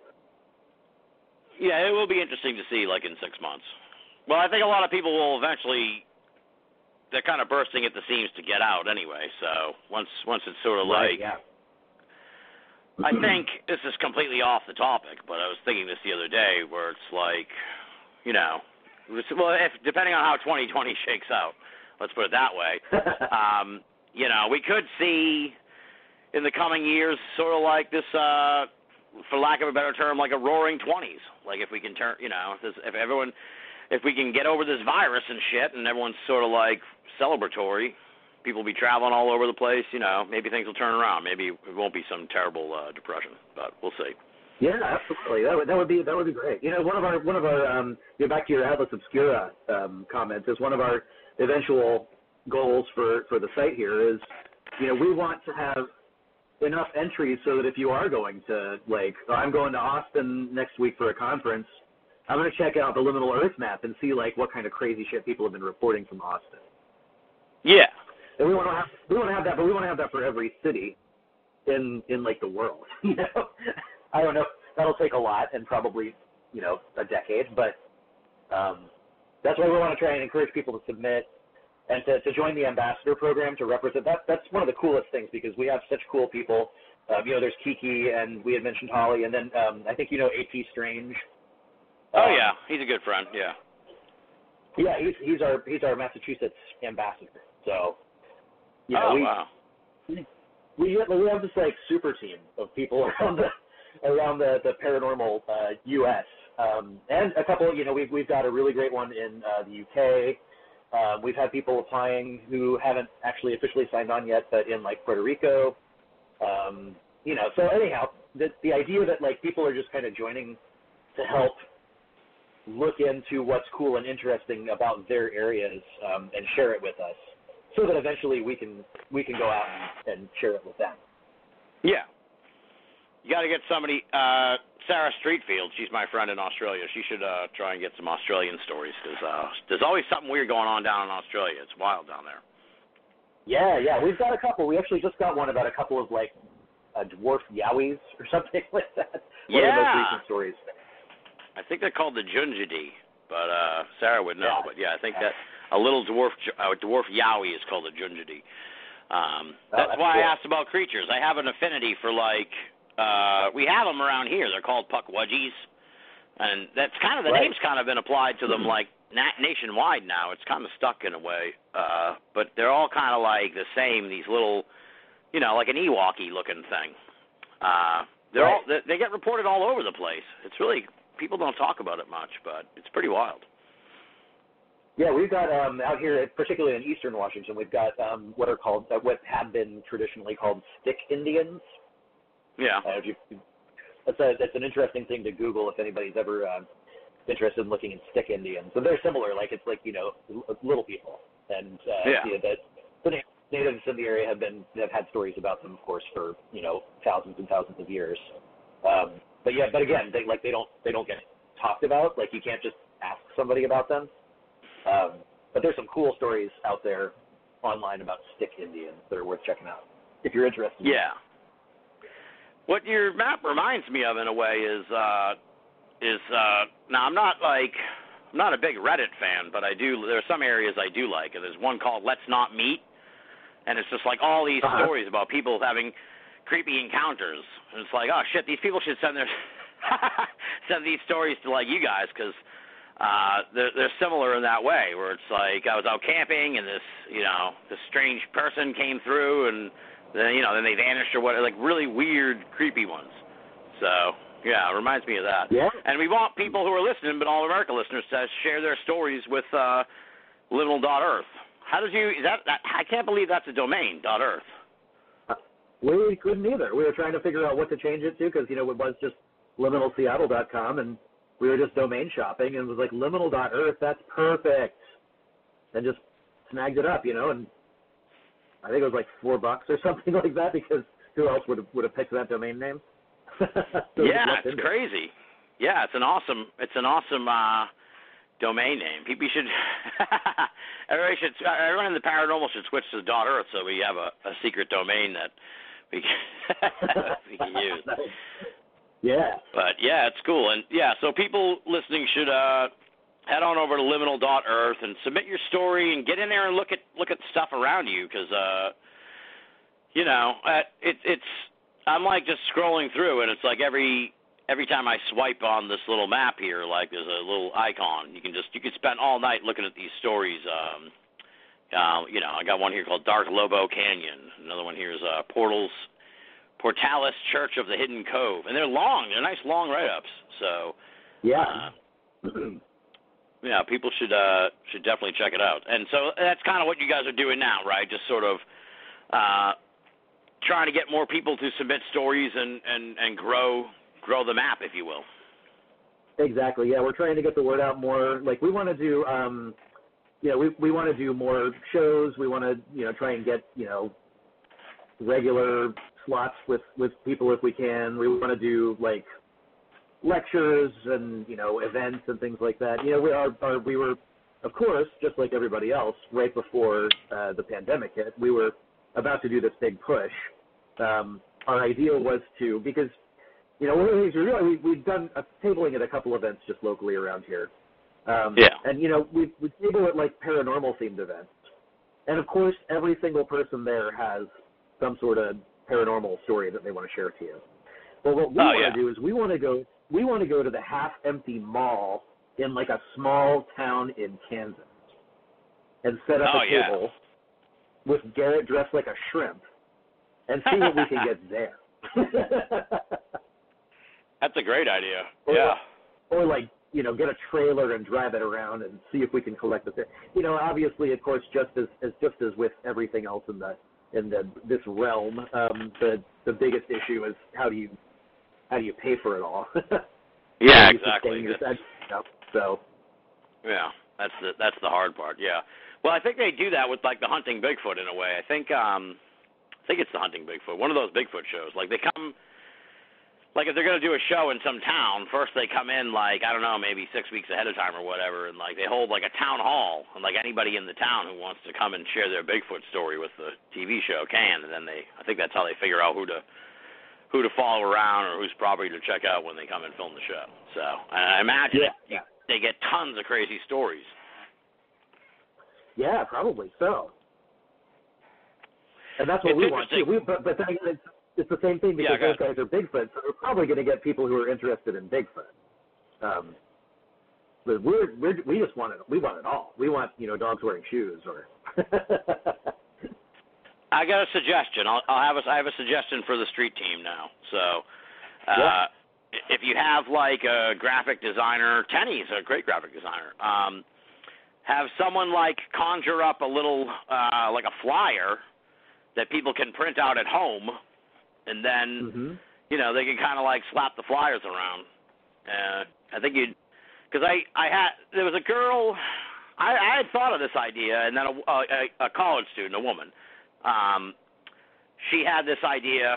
She I guess she kind of had a similar idea, um, and she like went all out with it and sort of printed up these like crypt- cryptid hotline posters and like put them all over Chicago, and Oh, got yeah, yeah, like yeah. With a with a phone number, and like people would call her and leave uh, messages and shit with their with their cryptid sightings and stuff. Yeah, yeah. We actually um we we've been in, in touch with her about it. She was in our, our one of our newsletters a ways back. We interviewed her about her project. That was, Oh, that was nice. really cool. Yeah.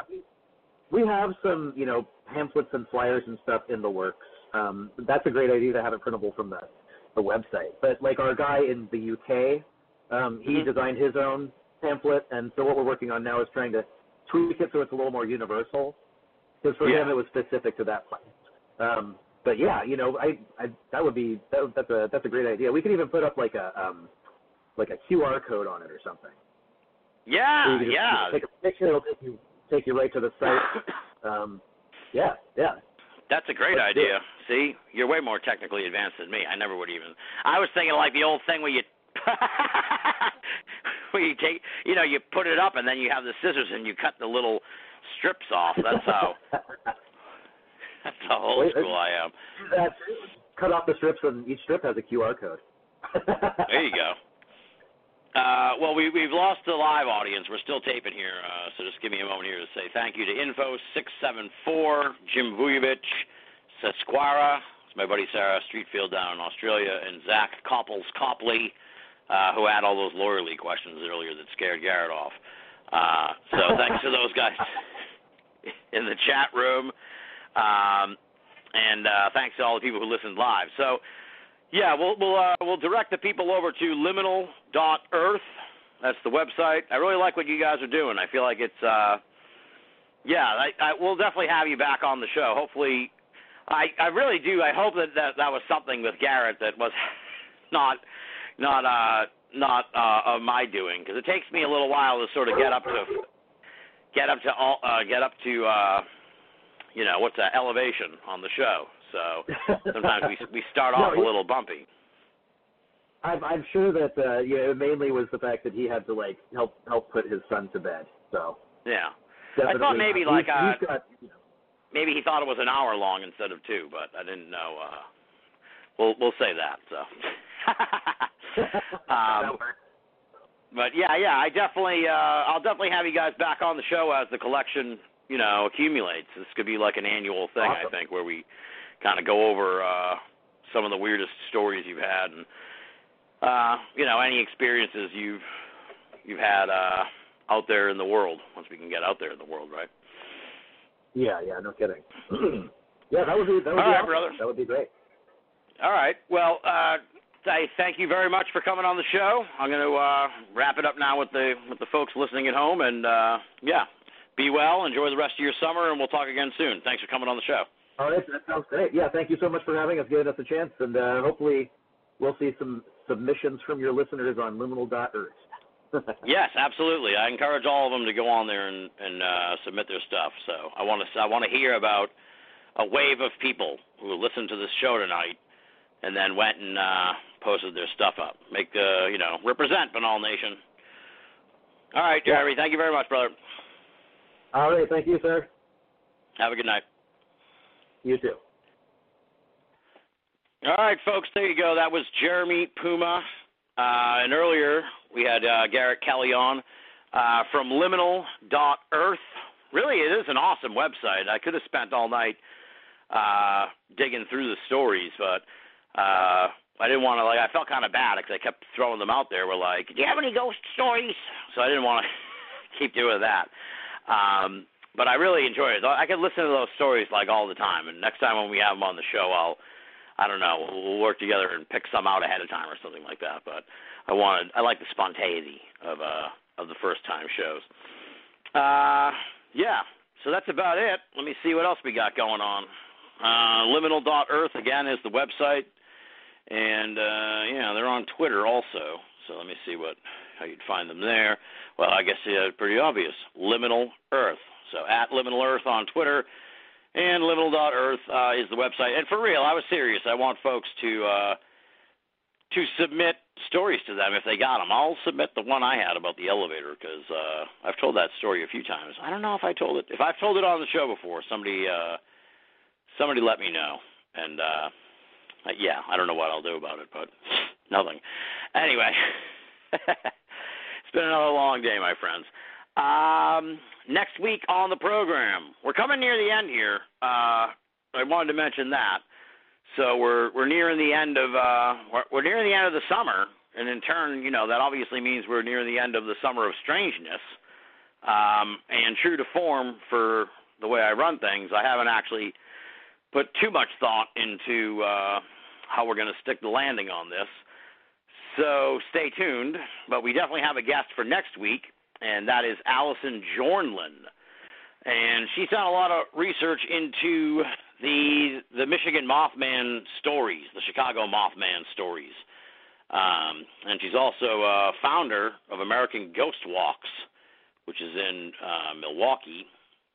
So, and uh, yeah, she's very uh, she's very well researched, and a lot of people uh, speak very highly of her in the paranormal community. I haven't had the chance to talk to her yet, so. Uh, but a lot of my friends are big fans of hers, and I think Loren mentioned her work uh, on the Chicago Mothman stuff uh, when we had him on at the very start of uh, the Summer of Strangeness.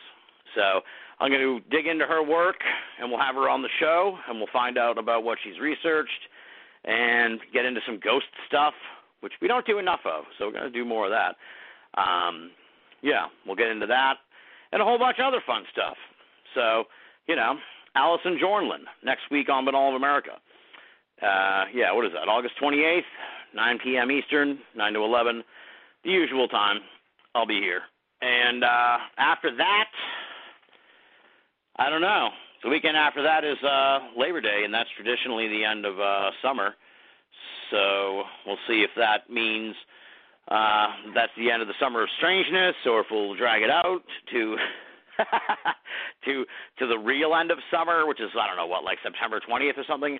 I'd rather not do that. So uh, there's a good chance we'll we'll uh, wrap things up on Labor Day weekend or the weekend after. Since we started the weekend after Memorial Day, maybe we'll end the weekend after Labor Day. But either way, uh, we're winding down that, and uh, then in later in September we're going to do another show.